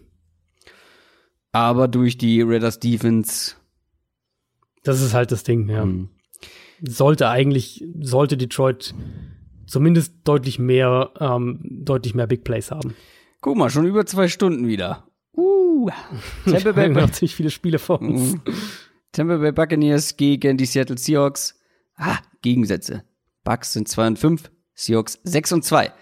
Stell dir mal vor, lieber Adrian, die Bucks mhm. mit einem Quarterback, der weniger Fehler macht. Ja, das ist nicht schön. ähm, also, weil du kannst dich auf James Winston einfach nicht verlassen. Also da ist jeder Wurf ist, ist ein Abenteuer. Ähm, weil ja, die Firepower ja. ist da in der Offense. Du hast die Playmaker, du hast zwei wirklich super gute Receiver. Ähm, du hast ein, ein, funktionierendes Scheme, wie ich finde, ähm, mit, mit dem Coach jetzt. Da passt eigentlich alles, aber Winston wirft einfach mhm. von den Chancen, die sie in dem Spiel haben, zu viele davon weg. Ich glaube, die hätten einen viel, viel besseren Rekord. Ähm, er lässt einfach zu viel, zu viel liegen. Das Schöne ist, dass man auf ein Team trifft, das eigentlich immer gut spielt, aber sobald man in Führung ist, konservativ wird. Die nehmen sowas ja. von den Fuß vom Gas und ich verstehe es nicht. Gegen die Falcons auch schon wieder. Und man muss doch wissen, dass die Falcons Offense selbst mit dem Backup-Quarterback zu viel eigene Firepower hat, um da nicht irgendwie ansatzweise wieder ranzukommen. Beziehungsweise die eigene Defense ist einfach nicht stark genug, um das nicht zuzulassen. Und mhm. das dieses Fuß vom Gas nehmen, das darfst du gegen die Bugs, glaube ich, auf keinen Fall machen, weil das kloppen dir die komplett nee. um die Ohren. Das, also meine erste Frage war bei den Seahawks, wie besorgt sind wir um diese Defense? Mhm. Weil ich finde halt eine Defense, die sich von Matt Sharp 460 Yards und einen Touchdown reindrücken lässt, in, ja. der, ähm, in der zweiten Halbzeit komplett auseinanderfällt teilweise und in der man auch einfach ganz klar sagen muss, dass einerseits die individuelle Qualität einfach fehlt also die Secondary jetzt außerhalb von, von Shaquille Griffin ist einfach nicht gut. Ähm, abgesehen von Clowney haben sie überhaupt keinen verlässlichen Pass Rush. Aber halt auch andererseits einfach nicht modern spielt. Ähm, das fängt an mit dieser Sache mit dem Base Personnel. Dann wäre schon mehrfach thematisiert, dass die mehr als irgendein anderes Team eben mit den drei Linebackern auf dem Feld spielen, die alle in Coverage nicht gut sind. Also selbst Bobby Wagner hat für seine Verhältnisse keine gute Saison in Coverage. KJ Wright, Michael Kendrick sind da auch echt anfällig. Ich finde diese Defense, wenn wir das alles so zusammenführen, dann ist es schon irgendwie eine Defense, um die man sich Sorgen machen muss. Und ähm, ich habe das jetzt schon ein, zwei Mal auf Twitter gelesen und es stimmt auch wirklich. Pete Carroll coacht seine Spiele so, als hätte er eine, ein dominantes Run-Game und eine dominante Defense. Ja. Und er hat eigentlich beides nicht. Und das wird sie halt irgendwann, wird sie das ganz, ganz übel, ähm, wird sie das ganz, ganz übel, das ganz, ganz übel um die Ohren fliegen. Und äh, muss jetzt nicht diese Woche sein. Das kann dann halt in einem, in einem das kann aber diese vielleicht Woche entscheidenden sein. Spiel sein. Es kann auch diese Woche sein. Ähm, das kann aber halt auch in einem entscheidenden Playoff-Spiel oder, oder Playoff, ähm, Playoff In-or-Out-Spiel quasi, dass du reinkommst oder nicht reinkommst.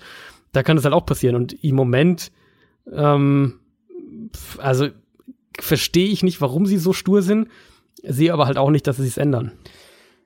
Ja, bevor uns jetzt alle Seahawks-Fans an den Kragen gehen, man hat auf der anderen Seite ein richtig gutes Mismatch. Weil Ja. diese Passing Offense Ja. der Seahawks gegen die Bucks Secondary, da wird man auch das ein oder andere Big Play wiedersehen. ja. Ähm, ich werde unterm Strich auch hier auf Seattle tippen, nur um das klar zu machen, weil ich halt auf, auf Russell Wilson setze und auf äh, Tyler Lockett Ja. und, und DK Metcalf eben gegen diese Secondary. Das ist ein, fast ein ähnlich großes Mismatch wie, wie auf der anderen Seite Evans und Godwin gegen die Seahawks Coverage. Können Ähm, Punkte fallen. Aber halt, da können auf jeden Fall Punkte fallen. Aber natürlich auch hier für Seattle die Frage, mh, ganz simpel, wie konservativ werden sie denn? Und zwar genau. jetzt nicht nur unbedingt, wenn sie führen, sondern, sondern generell, weil die Bucks haben halt wirklich eine der Top-Run-Defenses in der NFL. Und sie haben eine der zwei, drei anfälligsten Secondaries in der NFL. Das heißt, eigentlich ist der Weg klar, aber sie haben halt ja auch gegen, gegen die Falcons den Ball einfach nicht mehr Wilson in die Hand gegeben, sondern ähm, sind dann nur noch übers Run-Game gegangen. Ja, aber als sie wieder Deswegen geführt mich- haben, ich finde, sie fangen immer Genau, stark klar, als sie an.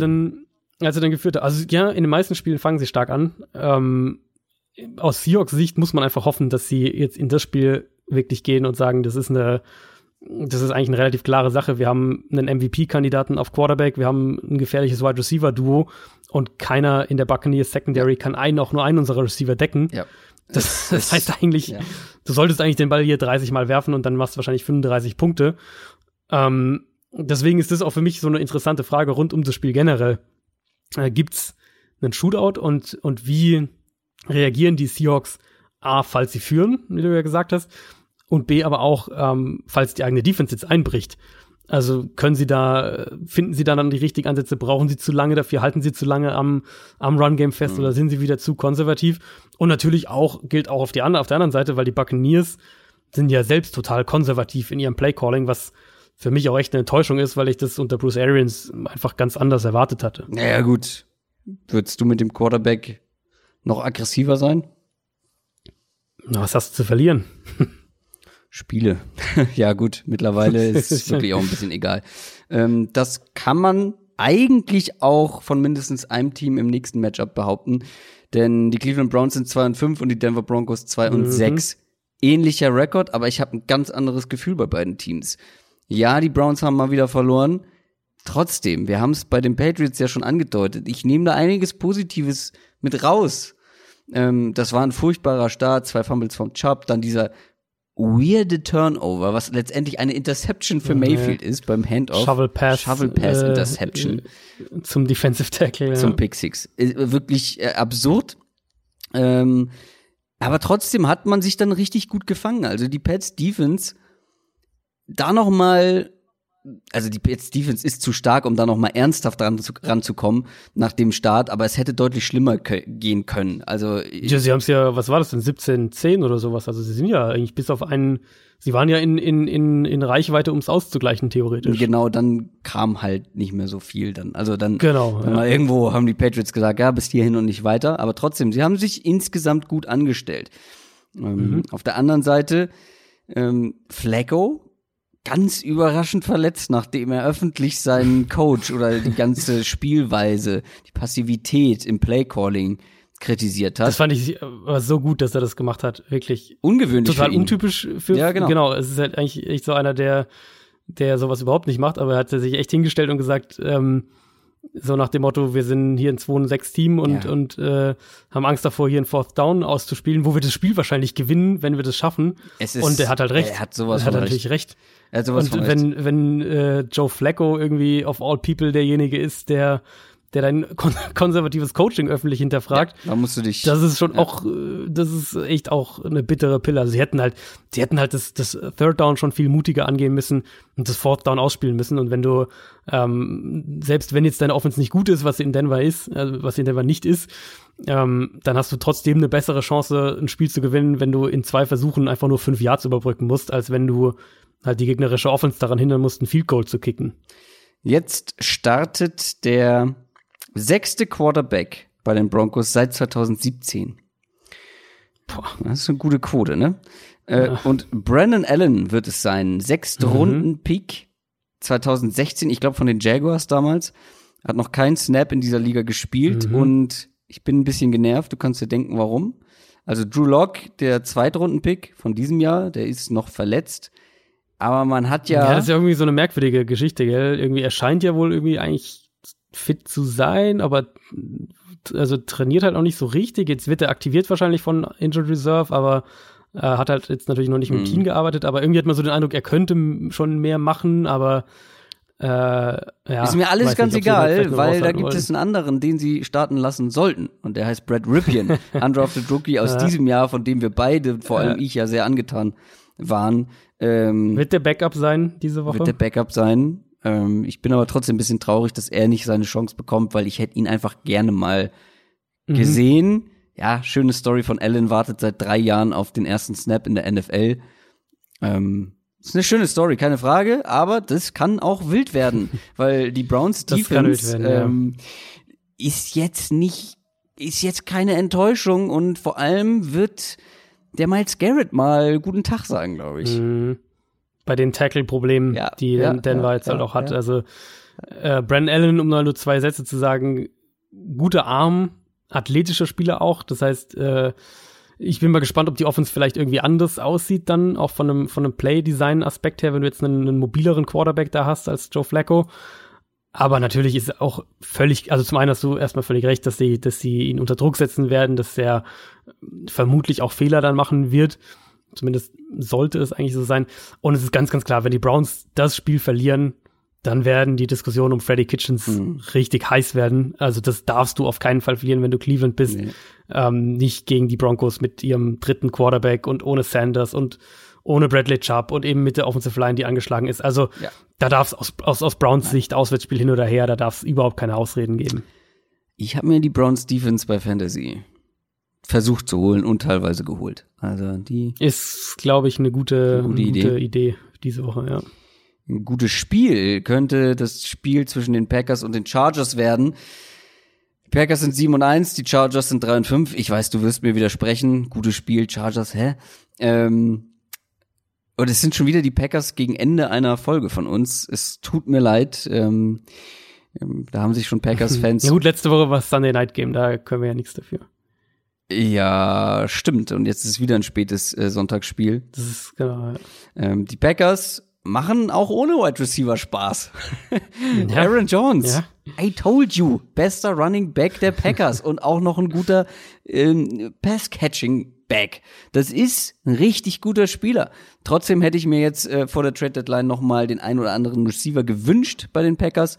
Es ist immer noch klar, äh, unklar, ob äh, Devontae Adams spielen kann diese Woche. Die Chargers haben aber übrigens gewonnen. Nicht gerade überzeugt dabei.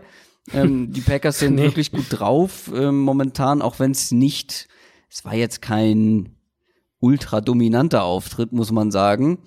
Ähm, aber trotzdem, was glaubst du, wird es eine deutliche Geschichte für die Packers oder haben die Chargers, können die Chargers hier eine ernsthafte Rolle spielen? Also ich glaube, so deutlich wird's. Ich glaube nicht, dass es so deutlich wird. Also was man sagen muss, die Packers Offense, finde ich, sieht im Moment absolut fantastisch aus. Ähm, Rogers Fantastisch. spielt so gut wie seit, ja, finde ich wirklich. Rogers spielt für mich auch so gut wie seit ein paar Jahren schon nicht mehr. Ähm, was, glaube ich, auch ganz konkret am Zusammenspiel mit mit äh, Matt LaFleur liegt. Ich glaube, das ähm, ich hatte das letzte Woche, glaube ich, auch im Podcast schon mal thematisiert. Ich habe auf jeden Fall in meiner Spox-Kolumne letzte Woche ausführlich über die Packers Offense geschrieben. Matt LaFleur hat im Prinzip seine Offense an Aaron Rodgers angepasst. Da bin ich mir immer sicherer, wenn ich sehe, wie die Offense aussieht. Ja, dies, ja, die arbeiten. macht ja Sinn. Genau, ja, macht voll Sinn, aber macht längst nicht jeder Coach tatsächlich. Nee. Ähm, also die arbeiten sehr gut eben, du hast schon gesagt, mit den Running Backs im Passspiel, kreieren konstant Möglichkeiten für Rogers, um die Defense outside zu attackieren, wo sich Rogers halt nachweislich wohler fühlt inzwischen, als wenn er über die Mitte gehen muss. Und das merkst du halt. Green Bay ist offensiv unheimlich gefährlich. Rogers vertraut der Offense ähm, viel, viel mehr, als es letztes Jahr der Fall war. Die Offensive Line ist sehr gut. Und deswegen sind die auch über die letzten Wochen jetzt noch mal offensiv zu einem gewissen Grad explodiert, obwohl Adams halt gefehlt hat. Und falls Adams jetzt wieder spielt, ähm, ich glaube, ich glaube, Schäfter hatte das getweetet, dass er schon vor dem letzten Spiel, dass er diese Woche wieder dabei sein soll. Ähm, dann werden die sicher häufiger Casey Hayward gegen ihn stellen, die Chargers, der eine sehr, sehr gute Saison spielt, den die Chargers auch rumschieben. Also ist ja eigentlich auch eher eine Zone-Defense, aber Casey Hayward spielt viel, verfolgt auch gelegentlich Nummer 1 Receiver dann und das wäre, denke ich, in dem Spiel der Fall, wenn Adams spielt. Ähm, wo ich ein massives Problem hier sehe, und das kommen wir dann wieder zum Anfang der Offense zurück, ist äh, bei den Chargers Linebackern gegen die Running Backs in Coverage. Und das ist halt einfach wirklich ein absolut fixer Part, Part dieser Packers Offense.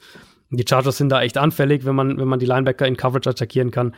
Das heißt, ich glaube, Green Bay wird mit seinem offensiven Stil, wenn du so willst, werden sie in dem Spiel auch ordentlich Schaden anrichten. Die Packers Defense auf der anderen Seite ja, lässt schon einiges zu. Also das sah ja, zu Beginn ja. der Saison noch ganz anders aus. Ich hätte auch gedacht, dass bei den Chiefs oder gegen die Chiefs der Pass Rush wieder zu alter Stärke mhm. findet, aber ging so. Jetzt kommt die nächste schwächere O-Line. Glaubst du, dass wir diese Woche wieder mehr Dominanz äh, im Pass Rush sehen bei den, bei den Packers? Also die Packers haben halt einfach keine dominante Defense. Ich denke, das kann man jetzt nach acht Spielen relativ klar sagen. Sie haben eine aggressive Defense und sie kreieren relativ viele Turnover. Ähm, aber das ist halt bei den Packers dann jetzt auch immer so ein bisschen ein Ritt auf der Rasierklinge, finde ich, weil gerade wenn es dann eben mit, mit äh, oder gegen erfahrenere Quarterbacks mit guten Waffen auch geht, was ja jetzt in dem Spiel definitiv der Fall ist, dann sind die auch anfällig dafür, eben mehr Punkte herzugeben. Und ähm, ich, wie gesagt, ich finde, das ist keine Defense, die jetzt eine Offense erstickt im Sinne von, sie dominiert sie komplett, aber du hast halt relativ hohes Turnover-Potenzial, so wie sie defensiv spielen. Chargers Offense, Russell Okung ist jetzt zurück, hat letzte Woche jetzt wieder gespielt. Das hilft enorm. Der war in Chicago direkt richtig stark, ähm, obwohl er sich ja dann auch nochmal an der Wade verletzt hat in dem Spiel. Aber scheint wohl nicht, nicht zu schlimm zu sein. Generell hat die Offensive Line wahrscheinlich ihr bestes Spiel gegen die Bears jetzt gehabt. Und das ist auf jeden Fall mal ein gutes Zeichen, bevor es jetzt gegen, ähm, gegen die Packers geht, die natürlich mit ihren beiden gefährlichen Pass-Rushern kommen. Ähm, wenn du die halbwegs kontrolliert bekommst, und da sind natürlich nicht nur nicht nur die Offensive Tackles gefragt. Gerade in Darius Smith ziehen die Packers ja auch echt gerne nach innen, lassen ihn von da aus einem Defensive Tackle Spot rushen. Aber wenn die Chargers das halbwegs schaffen, dann haben sie in dem Spiel auch eine Chance, weil wir haben das gegen die Bears auch dann phasenweise eindrucksvoll gesehen, wie stark Philip Rivers eben war, wenn er mal ein bisschen Zeit bekommen hat. Und bisher war das für mich echt ein Thema, dass die Offense einfach nicht, zumindest nicht ihre Explosivität entfalten konnte, wie wir das letztes Jahr von ihnen gewohnt waren weil die Offensive Line halt so wackelig war. Und wenn sich das jetzt halbwegs stabilisiert, dann werden wir, glaube ich, auch, ähm, auch eine andere Chargers Offense sehen, wobei das ja vielleicht sowieso passiert durch den, durch den Offensive Coordinator Wechsel. Ja, ich glaube, es wird ein spannendes Spiel, ein interessantes Spiel. Ja. Ähm, Jay Alexander gegen Keenan Allen, auch ein super ja. Matchup. Also da gibt's auch, gibt's auch sehr, sehr gute Matchups. Und ich glaube auch ein Spiel, wo die ähm, Chargers über Hunter Henry punkten können. Mhm. Wir haben das jetzt auch, äh, auch in dem Chiefs-Spiel gesehen, dass die, dass die Packers mit Titans, mit Running Backs auch, und da haben die Chargers ja äh, in Austin Eckler mhm. einen wirklich der, der besten dieses Jahr, was diese Receiving-Back-Rolle ja. angeht, dass sie da auch Probleme hatten. Also ich glaube auch die, auch die Chargers werden auf die Art ähm, Probleme bereiten. Ich glaube auch der Back mit den meisten Receiving Yards in der ganzen NFL, wenn mich nicht alles das täuscht. Kann gut sein, ja. Monday Night Game zum Abschluss. Oh, ich habe meinen Magen knurrt, ich habe schon Hunger. ähm, Dallas Cowboys 4 und 3 gegen die New York Giants 2 und 6. Ist ein schönes Division-Duell, kann man nicht sagen. Aber ähm, mhm. Dallas hat eigentlich ja nur noch wichtige Spiele. Ich habe es bei den Eagles schon gesagt. Das gleiche gilt natürlich für die Cowboys auch. Ja, du musst ja, in dieser. Division jetzt ja, du musst vor den Eagles bleiben irgendwie, weil Wildcard wird schwierig. Die kommen jetzt aus einer Bye-Week ähm, und spielen gegen einen wirklich taumelnden Gegner. Also die Giants mit vier mhm. Niederlagen in Folgen. Auch hier die Frage, was glaubst du, wird es einseitig oder siehst du Anhaltspunkte für die Giants, um das hier eng zu gestalten? Ich glaube nicht. Ich glaube, dass die Cowboys das relativ souverän gewinnen.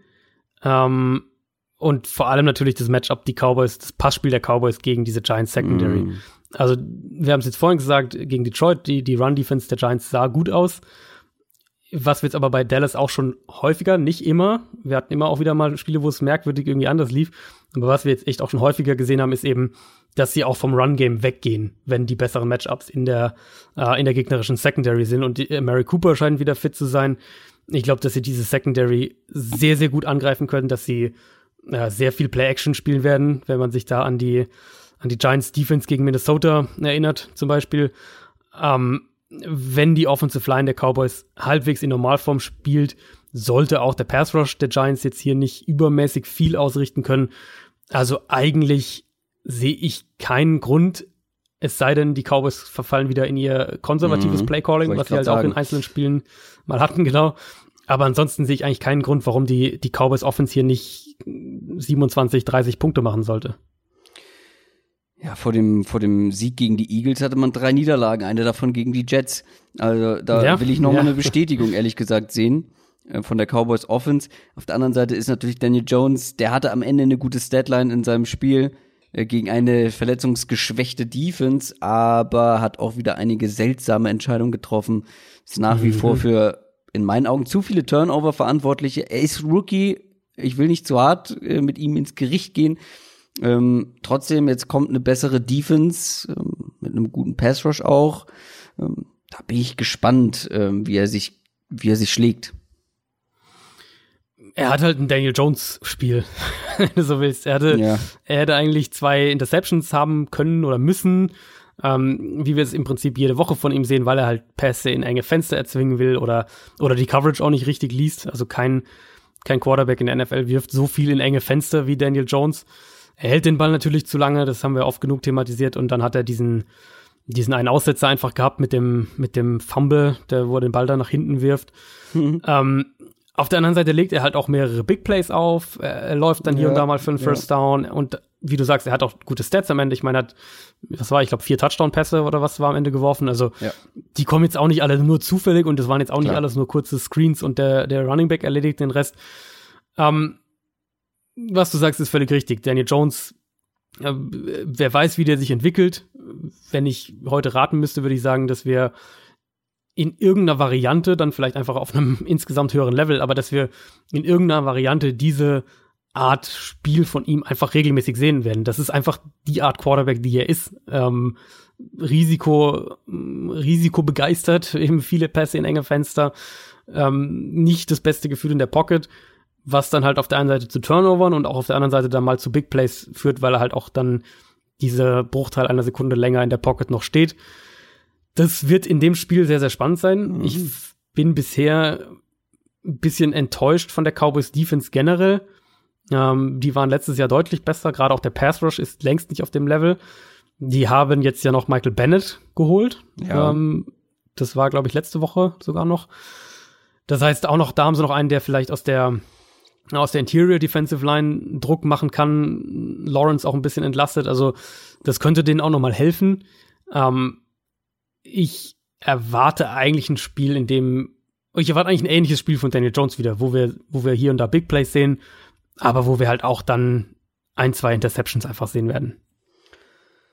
Wir haben es geschafft. Ähm, ja. Und irgendwas wollte ich gerade noch zu diesem Spiel sagen, aber es ist mir entfallen. Ah, das liegt vielleicht daran, dass wir fast zweieinhalb Stunden schon dabei sind. Äh, meine Konzentration nicht mehr bei 100% ist. Ah, lass mich noch kurz überlegen. Nee, ich äh, versuche mich Sieg raus. Elliott, Barclay, äh ja, da, es gibt, gäbe noch ganz viele äh, Sachen, über die man hier sprechen könnte. Ähm, Evan Ingram gegen die Cowboys Linebacker, auch ein gutes Matchup. noch was? ich sag dir einfach, ich werf dir mal so ein paar Sachen in den Kopf und Ich wollte tatsächlich gar nicht mehr nachfragen. Ich wollte eigentlich das so. äh, geschickt abmoderieren. ähm, der Zug ist abgefahren Möchtest du noch etwas ansprechen? ähm, was glaubst du denn, wer, wer am Ende gewinnt das Spiel? Komm, das hauen wir jetzt noch raus. Ich glaube, die Cowboys gewinnen das. Ich glaube, die Cowboys gewinnen das mit acht Punkten. Weil das ist ein schöner Übergang zur Football Art Prediction of the Week. Da tippt ja äh, der Kollege Dominik von Football R immer ein Spiel die Woche. Ähm, was war letzte Woche nochmal? Kannst du dich dran erinnern? Letzte Woche war der Patriots gegen die Browns. Da war Low-Hanging Fruits. Ja, gut. Die muss er pflücken, das ist klar. Ähm, diese Woche? Ähm, diese Woche? Diese Woche hat er einen schönen Tipp. Also erstmal tippt er auf die Eagles gegen die Bears in einem relativ engen Spiel. Mhm. 17 zu 14 für Philadelphia. Ähm, wo ich ja, wie gesagt, ich glaube, ich glaube, dass es auch deutlicher wird, aber ich glaube auch, dass die Eagles gewinnen. Ähm, aber der Zusatz ist sehr, sehr schön. Nämlich er sagt, dass mhm. die Eagles Secondary am Ende zwei Interceptions haben wird und dass die Bears Mitch Trubisky benchen. Dass Mitch Trubisky gebencht wird. Ähm, was ich mir noch nicht vorstellen kann, ich glaube, dass sie ihn noch nicht benchen, aber ich glaube, dass sie auch nicht mehr weit davon weg sind. Ich weiß nicht, wie du es siehst, aber ich glaube, ja. es fehlt nicht mehr viel, bis sie ihn benchen. Es fehlt nicht mehr viel. Ich kann mir einfach nicht vorstellen, dass er wegen zwei Interceptions in diesem Spiel gebencht wird, eher wegen sechs Hacks. ähm, das, äh, das könnte dem Spiel tatsächlich passieren. Ne? Äh, äh, da wird man, glaube ich, auch nicht für gebencht, aber wenn er ansonsten nichts zustande bekommt und sich unnötig sacken lässt, äh, unnötig oft.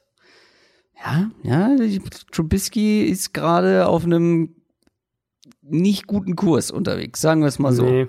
Weder nee, bei den und Nagy Bears steht jetzt ja im Moment noch, äh, genau, und im Moment Nagy steht ja echt noch sehr, sehr äh, stark hinter ihm, hat jetzt auch nochmal noch mal ihn, sich hinter ihn gestellt, aber im Endeffekt ist es, glaube ich, eine Frage der Zeit, weil ich jetzt oder im Moment sehe ich halt keinen Grund, warum jetzt plötzlich die Leistungsexplosion kommen sollte. Und dann, äh, wenn die nicht kommt, dann wird er halt spätestens nach der Saison wird er dann seinen Startplatz los sein. Bei mir gibt's heute auch keine Leistungsexplosion mehr, deswegen machen wir Feierabend. Das war die Vorschau auf Woche Nummer 9. Wir haben über Trades gesprochen, über alle Spiele und weil da wirklich einige, beziehungsweise die interessanten, sehr interessant waren, wurde es auch heute mal wieder länger. Aber in Zukunft, in den nächsten Wochen die Spiele, wo ja. es um weniger geht, dann auch deutlich schlanker. Seht es uns nach. Das war's für diese Woche. Möchtest du noch einen Gruß loswerden? Grüße alle, die mich kennen. Schön. ähm, so viel dazu. Wir hören uns spätestens nächsten Donnerstag wieder. Am Wochenende gibt's wahrscheinlich keinen YouTube-Livestream, weil ich Sonntag Termine habe. Ja, das ist halt. Ähm, busy Man. Aber Donnerstag. Mhm. Hören wir uns wieder. Macht's gut, bis dann. Ciao. Ciao, ciao.